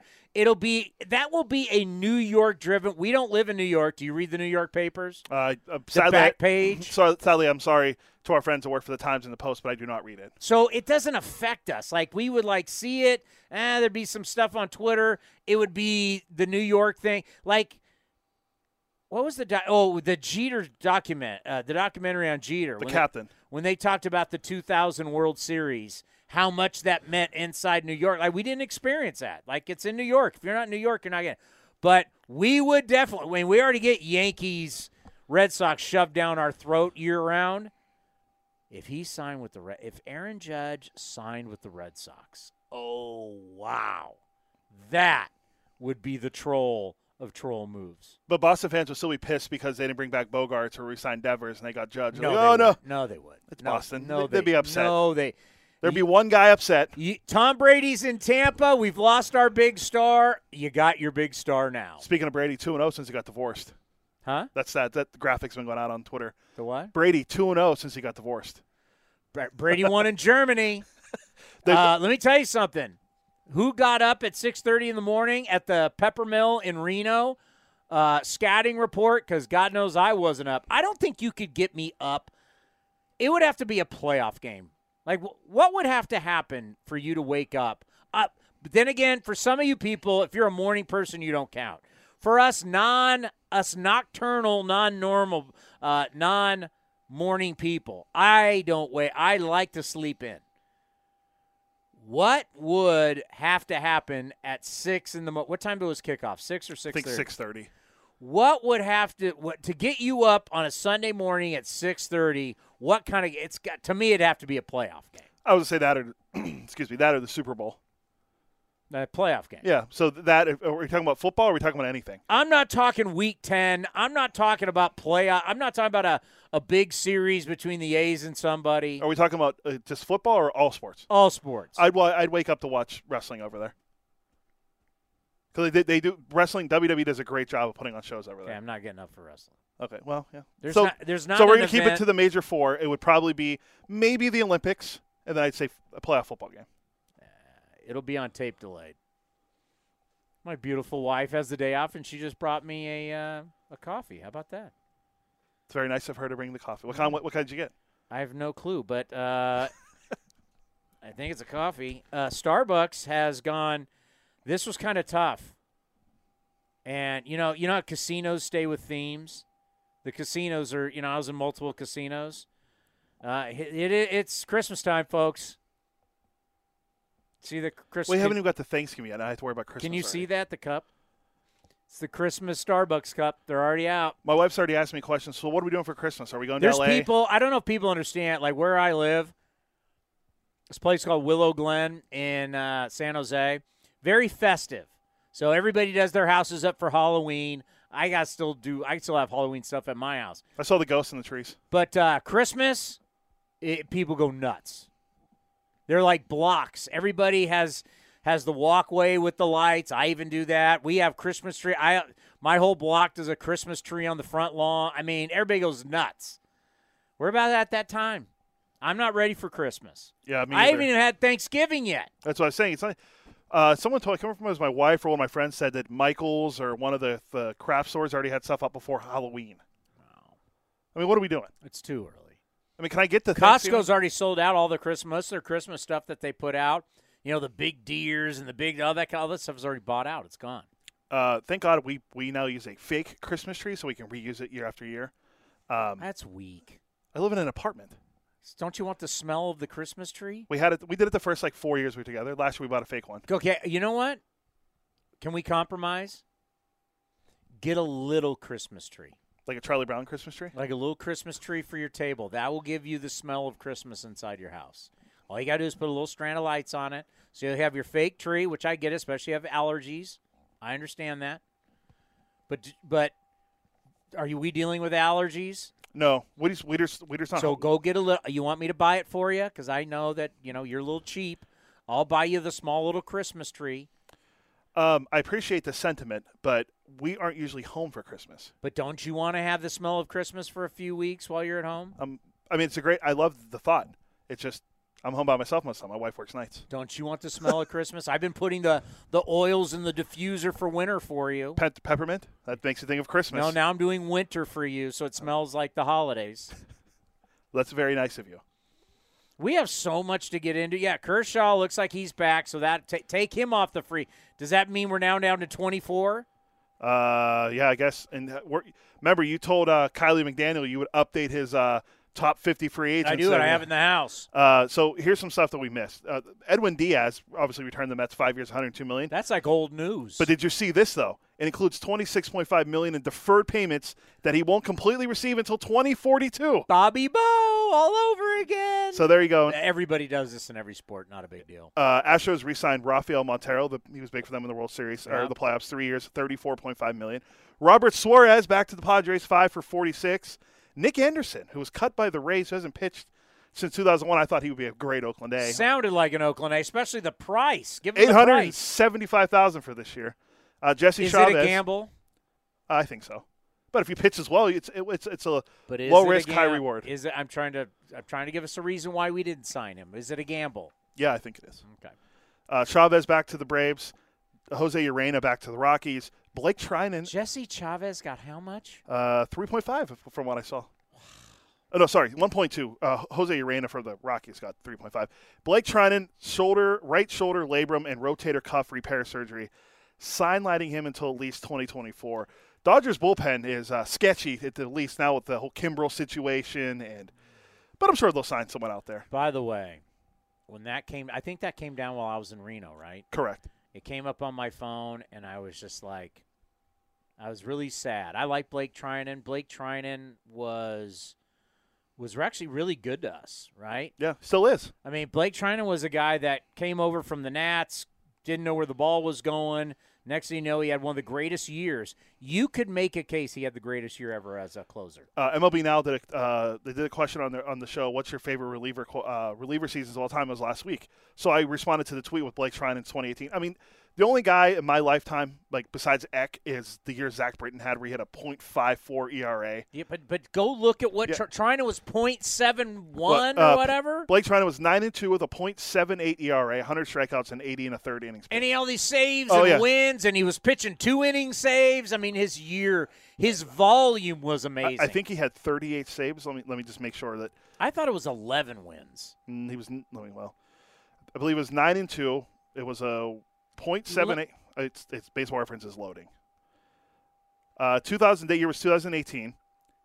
He went nine and two with a .78 ERA. That's an 818 winning percentage in 50 and 68 games, 38 saves, 100 strikeouts, and 80 and a third. That's unbelievable. What year is it? 2018, so right here, age 30 season. Pitched in 68 games. I mean, it was a high volume. He had a lot of three out saves. He had a lot of pitch two innings. That's how he got all the wins. Uh, his ERA plus that year, 100's league average. What do you think his was? Ooh. God, ah, I have no clue. That'd be, a, it'd be a cool 531. Five times better than the league average. And then I'll, let me look up Zach Britton. That year Britton had was what the I think it was the same year where everyone got on uh, Buck for not putting him in the playoff game. I don't want to get into it, but I bet if we went to Eckersley, Cy Young, and MVP year versus Blake Treinen's year, it'd be very interesting. Uh, was, and Blake got nothing. Yeah, he. Let me see. He finished sixth in Cy Young, eight, uh, 15th in MVP. And his year, I mean, that was. It, Got to admit, it was an incredible year. It was one year, but once again, his career is probably toast. Yeah, he's what now? He was talking, 34 going on 35. There is no operation like Tommy John for the shoulder. Once you mess up the rotator cuff, which holds the ball, your shoulder in back here, the three ligaments, there's three ligaments that hold you that hold the ball in. Once you start messing with those, you're never the same. You're just never the same. This isn't Tommy John and then next thing you know, Verlander is coming back at 39 years old and winning his third Cy Young Award. You just do not mean. Look at Johan Santana. Look how great Johan Santana was, and never the same. Once once you have a major shoulder surgery, and I'm sure there's some outliers out there you could throw in my face. What about this guy? But for majority of guys, he'll never be the same. Uh, there's a guy that pitches for the uh, Washington Nationals might never be the same. That'd be one Stephen Strasburg.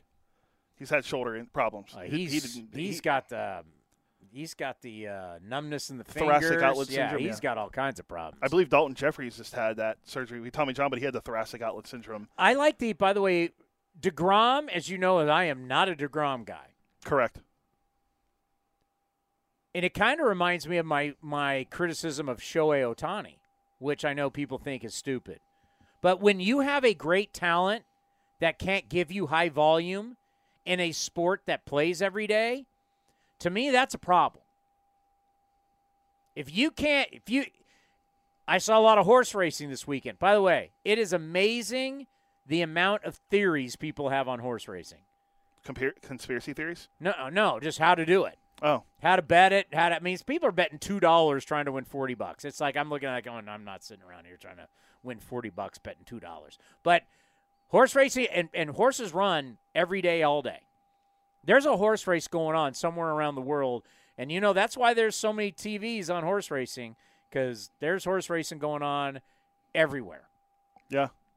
We got, we got, we got. What's the track? Golden Gate Fields. Golden Gate Fields was running. Del Mar was running. They've got, they had later at night. They had, they had, they had uh, horse horse racing going on in Australia. I mean, you can bet on it all over the world. Do you think that would be a good Sirius XM channel to play off the uh, NASCAR channel that we listen to on the way when we're commuting together? Do you think a horse racing radio would be interesting? Oh man, you put jockeys and trainers on Sirius XM. Can't wait. Um, I was looking. You mentioned Degrom pitched in 64 innings last year. The uh, Mets closer Edwin Diaz pitched in 62. Yeah, that that. This is my thing. 11 starts for Degrom. In a sport where you need guys to be healthy and give you a lot of games, your value, if you don't do that, your value goes down, in my opinion.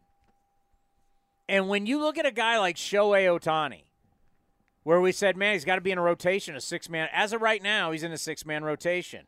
Where can he do that and the team be successful? There was one answer. Actually, there's really two answers.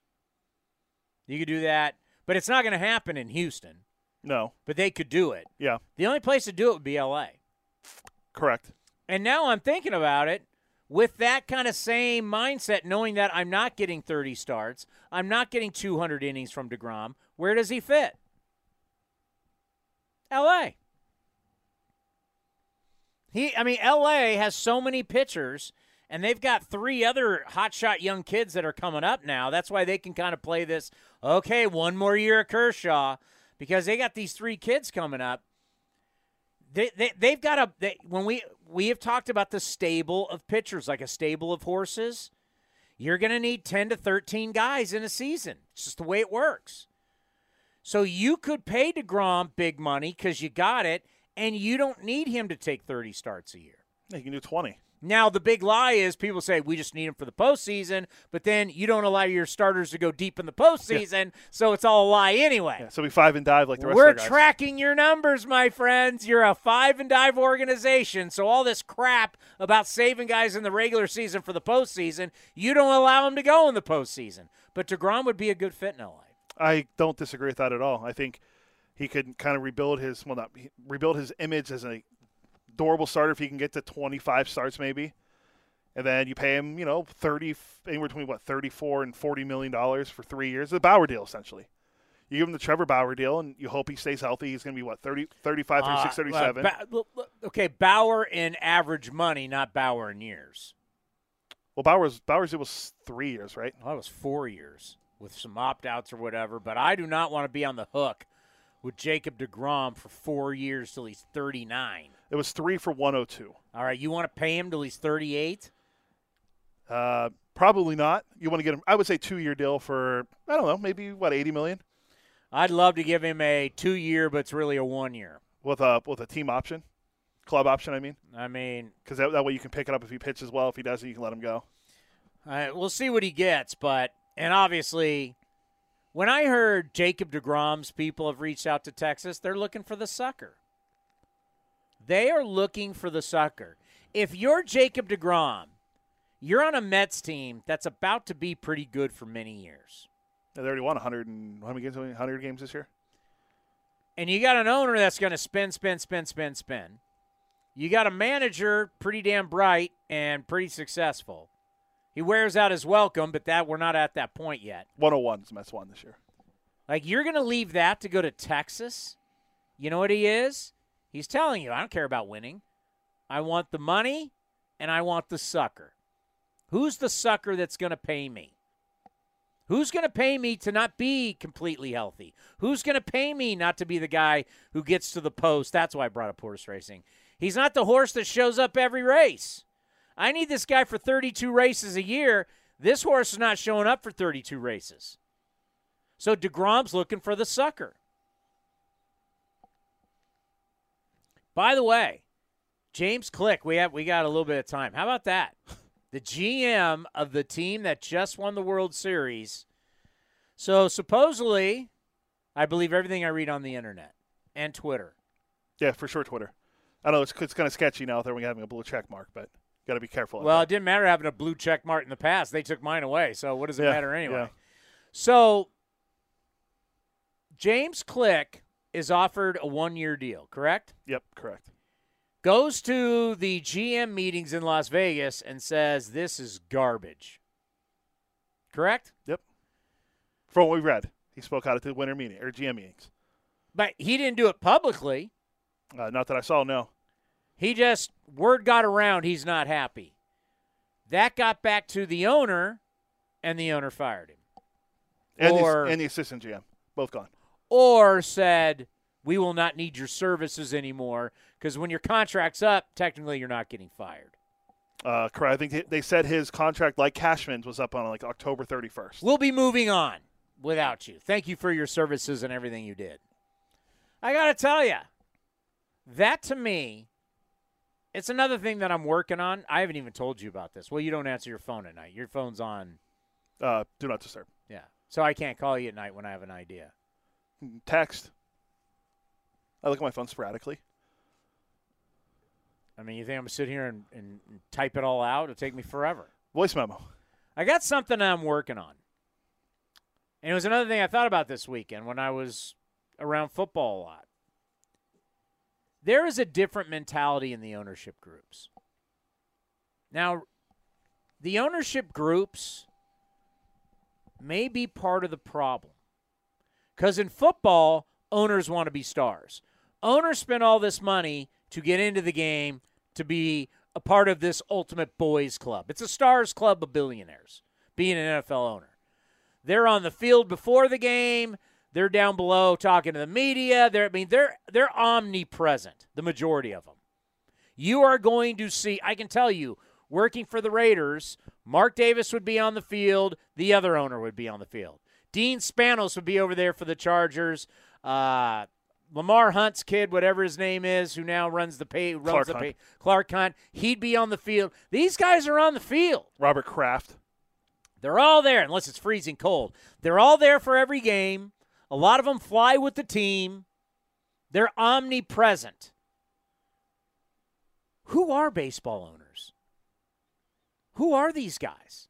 And it's not guys, they're groups, they're investment groups. And that, I believe, is something we need to look into. You question do we have sportsmen? Guys who are. Jerry Jones is a sportsman. Jerry Jones owns his team. He's the general manager. Whether you like him or not, he's all in. Who owns the Dodgers? Multiple people. The Guggenheim Group. It's a group. If we went around, if I actually went around and said, all right, who owns the Miami Marlins? Well, it's not Jeffrey Loria anymore. Uh, it's a really good question. They also made news today too, hiring the first female uh, president. Do you see what I'm saying? Like you could go around, and a lot of these teams are essentially owned by groups, and groups means it's an investment. Bruce Sherman is the owner of the Marlins. There you go. Sherman led group that purchased the Marlins from Jeffrey Loria for one It's a group, billion. so it means it's multiple investors. So what do multiple investors care about? Multiple investors care about one thing: making money. As long as the team's making money, everybody's great. It's your investment. You don't have one guy out there going, it's World Series or bust, like you do in football. Football, these guys are all talking Super Bowl, Super Bowl, Super Bowl. Which owners are out there out front in front of their team in baseball talking World Series, World Series, World Series? There's only a handful. yeah, one of them. One of them's in New York. So it's like we have a sport that's run by a bunch of groups, and groups are like, hey, if we win, that's great. It's great. But did the investment go up and are we making money? That's what they care about. It's a business. And that's also and that's something that Rob Manfred can't control. He can control the rules and try and change the game. Rob can't change how ownership works. Rob, Rob can't say, I just want one guy, billionaire guy, and all he wants to do is be Steve Cohen. You know, how people make fun of Steve Cohen. Oh, he runs his team like a fan. Actually, Steve Cohen runs his team like an NFL owner. He's out in front. He's out in front, Cares. talks to the fans. All these owners are out there. Mark Davis, I'd fall, I'd Mark Davis is going up talking to fans. I mean, he's omnipresent. He's there. Like him or not, he's there talking to fans, high-fiving people. He's there. Charles Johnson, the San Francisco Giants, has never spoken a word. He's the managing money guy for the Giants ownership group, and no one's ever heard a peep from him. You usually hear from Larry Baer. It's always come from Larry Baer. Down to Farhan. You never hear like we do not we do not hear from the power brokers in Major League Baseball. They're not out there saying World Series or bust. Don't hear from them. As long as they're making money. And that to me is what's allowed these GMs to now come in and they're doing the same thing. I want sustainability. I want to win.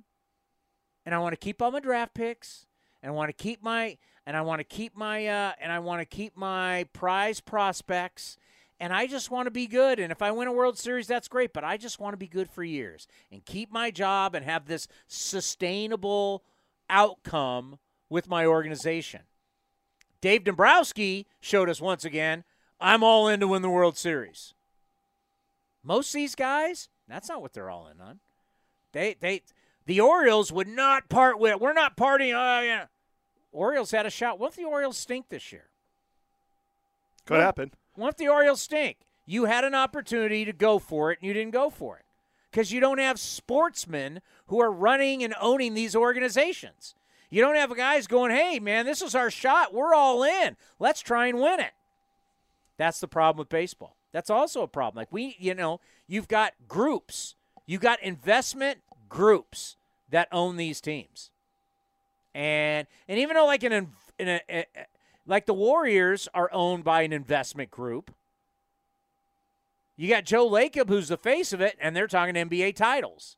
So there are groups that are like it's all about winning the NBA title, but a lot of them are like, meh. Who owns the Brewers now? Is that Bud Selig still? Is he, that's still his people? Is that Mark uh, It's not him anymore. I Mark think, right? Attanasio? Let me see. Brewers owner.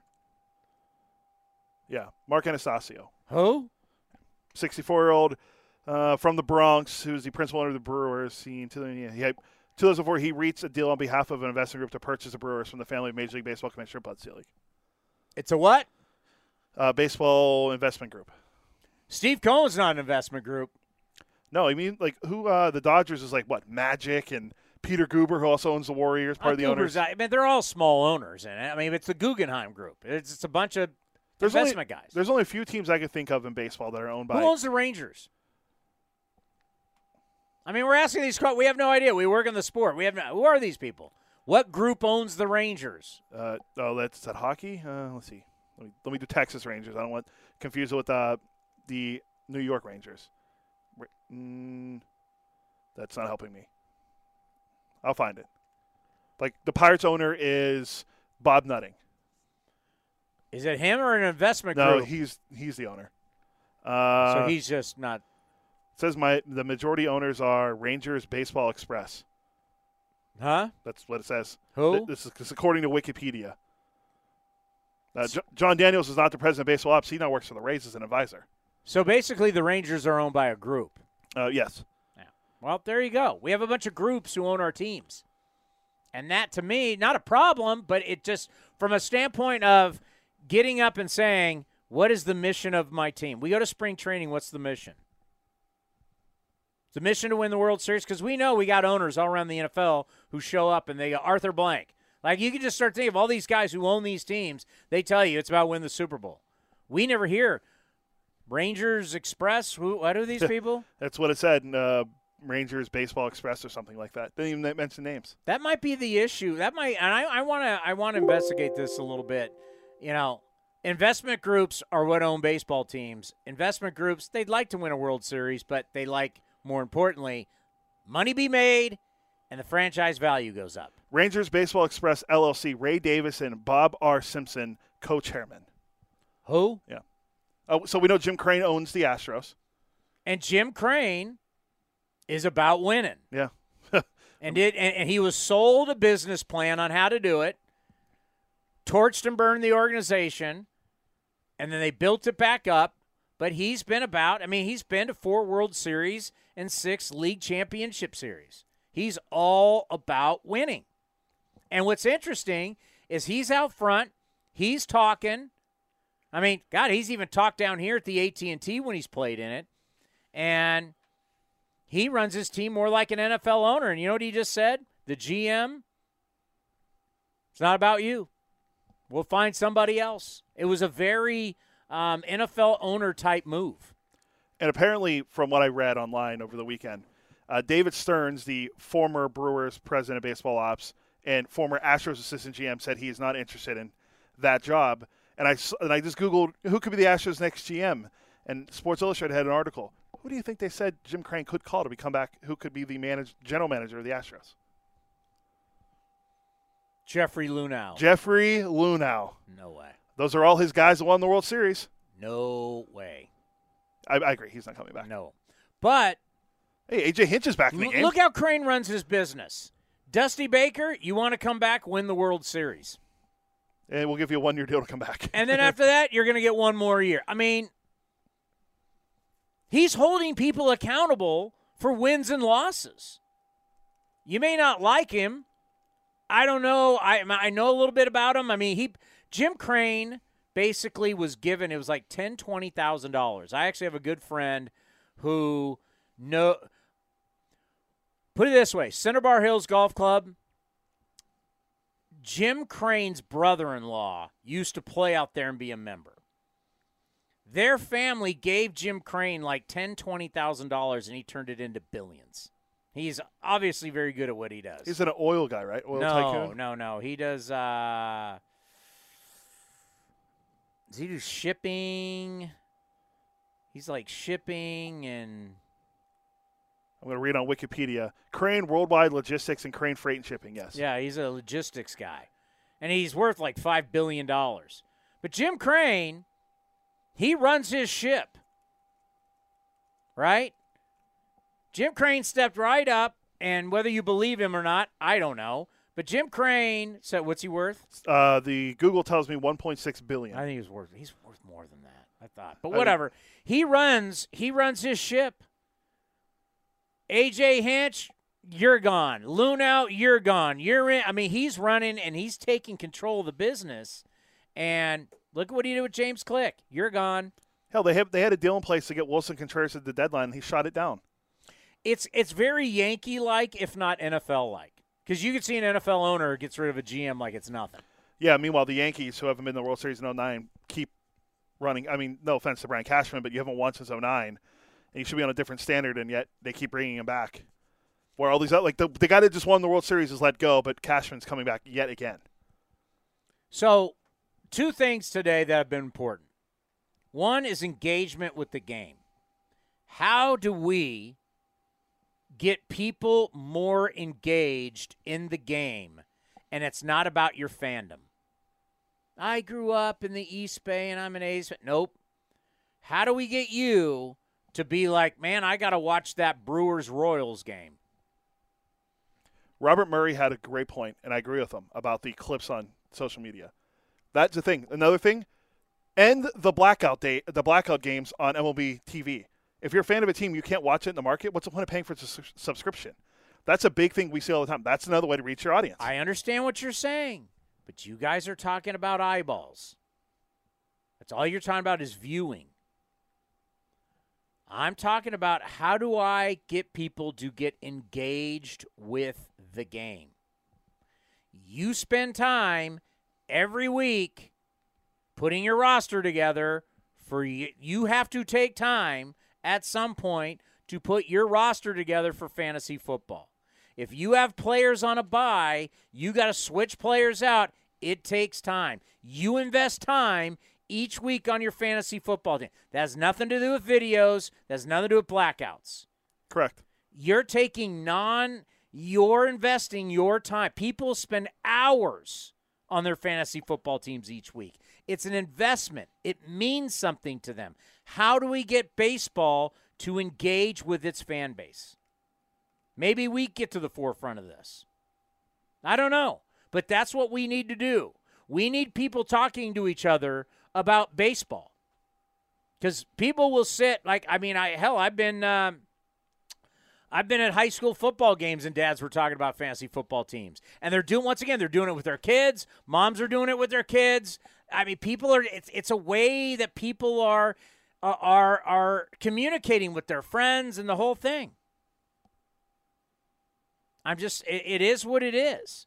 We've got to figure out how we get baseball to start engaging with its fan base beyond just watching a game, beyond just saying, "Hey, we need to, we need to, uh, we need to go to the ball game today."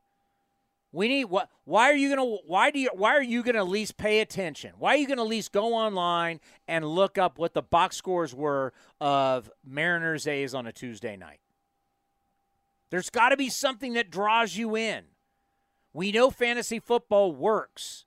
Fantasy baseball has got to be changed if we want it to do that.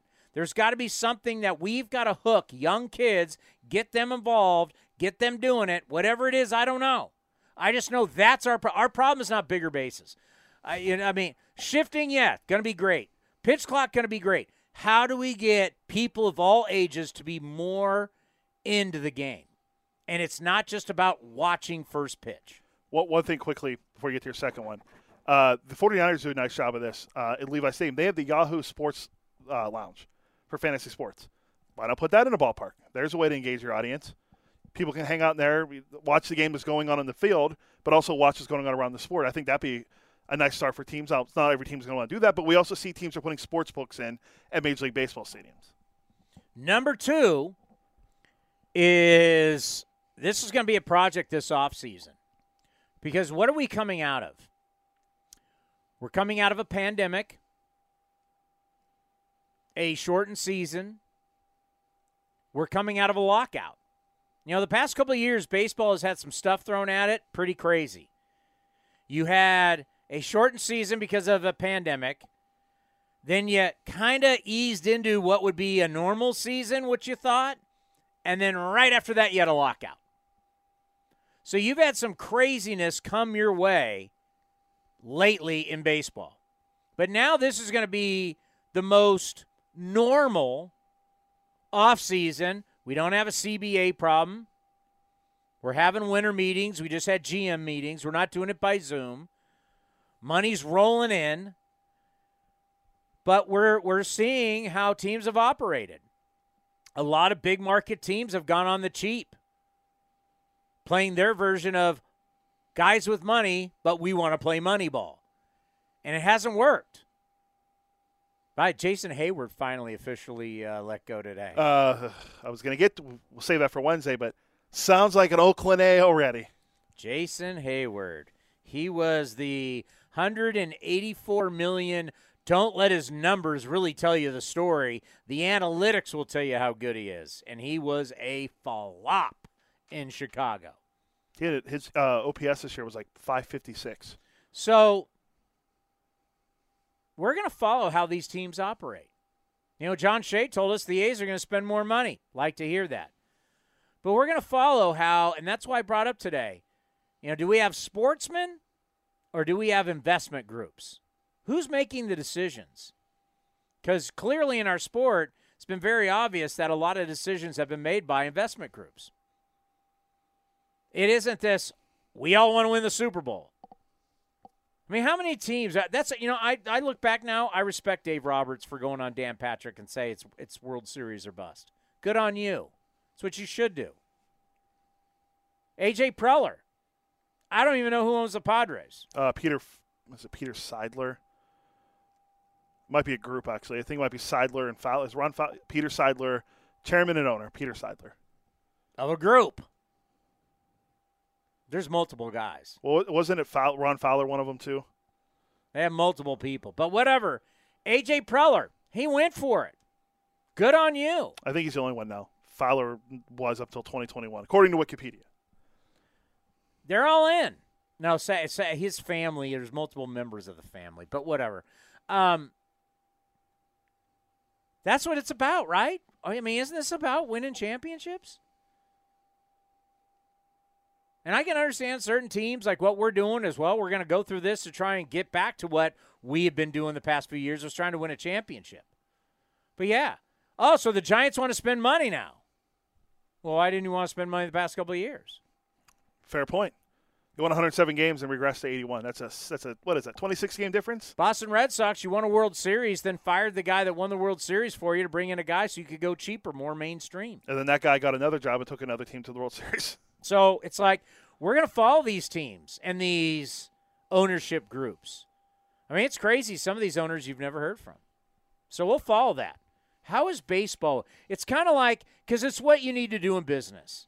You need to see who does it best, and you need to follow their business practices. Wouldn't you do that in any other business? You'd say, who's the best at this? Well, if they're the best at this, what are they doing that we could do that could help us be better at business? That's a. Pro- I don't have to go to business school to figure that one out. What do they say about the NFL? The NFL is a copycat cat league. league. Well, if the NFL is so successful by leaps and bounds, why wouldn't we try and figure out we can't do what they do because their sport's different? And we don't have some of the issues. We don't have the concussion issues. We don't have the violence issues. We don't, we don't have a lot of stuff that they have. But they do a lot of stuff that we don't do. How do we and we're not going to be able to completely copy them, but maybe we can take some of their business practices and implement it here to make us bigger, better, and stronger. Why not? How do we get fathers, sons, fathers, da- daughters, mothers, son and daughters, an all moms league, an all dads league? How do we get all these people? Because that's what fantasy has brought.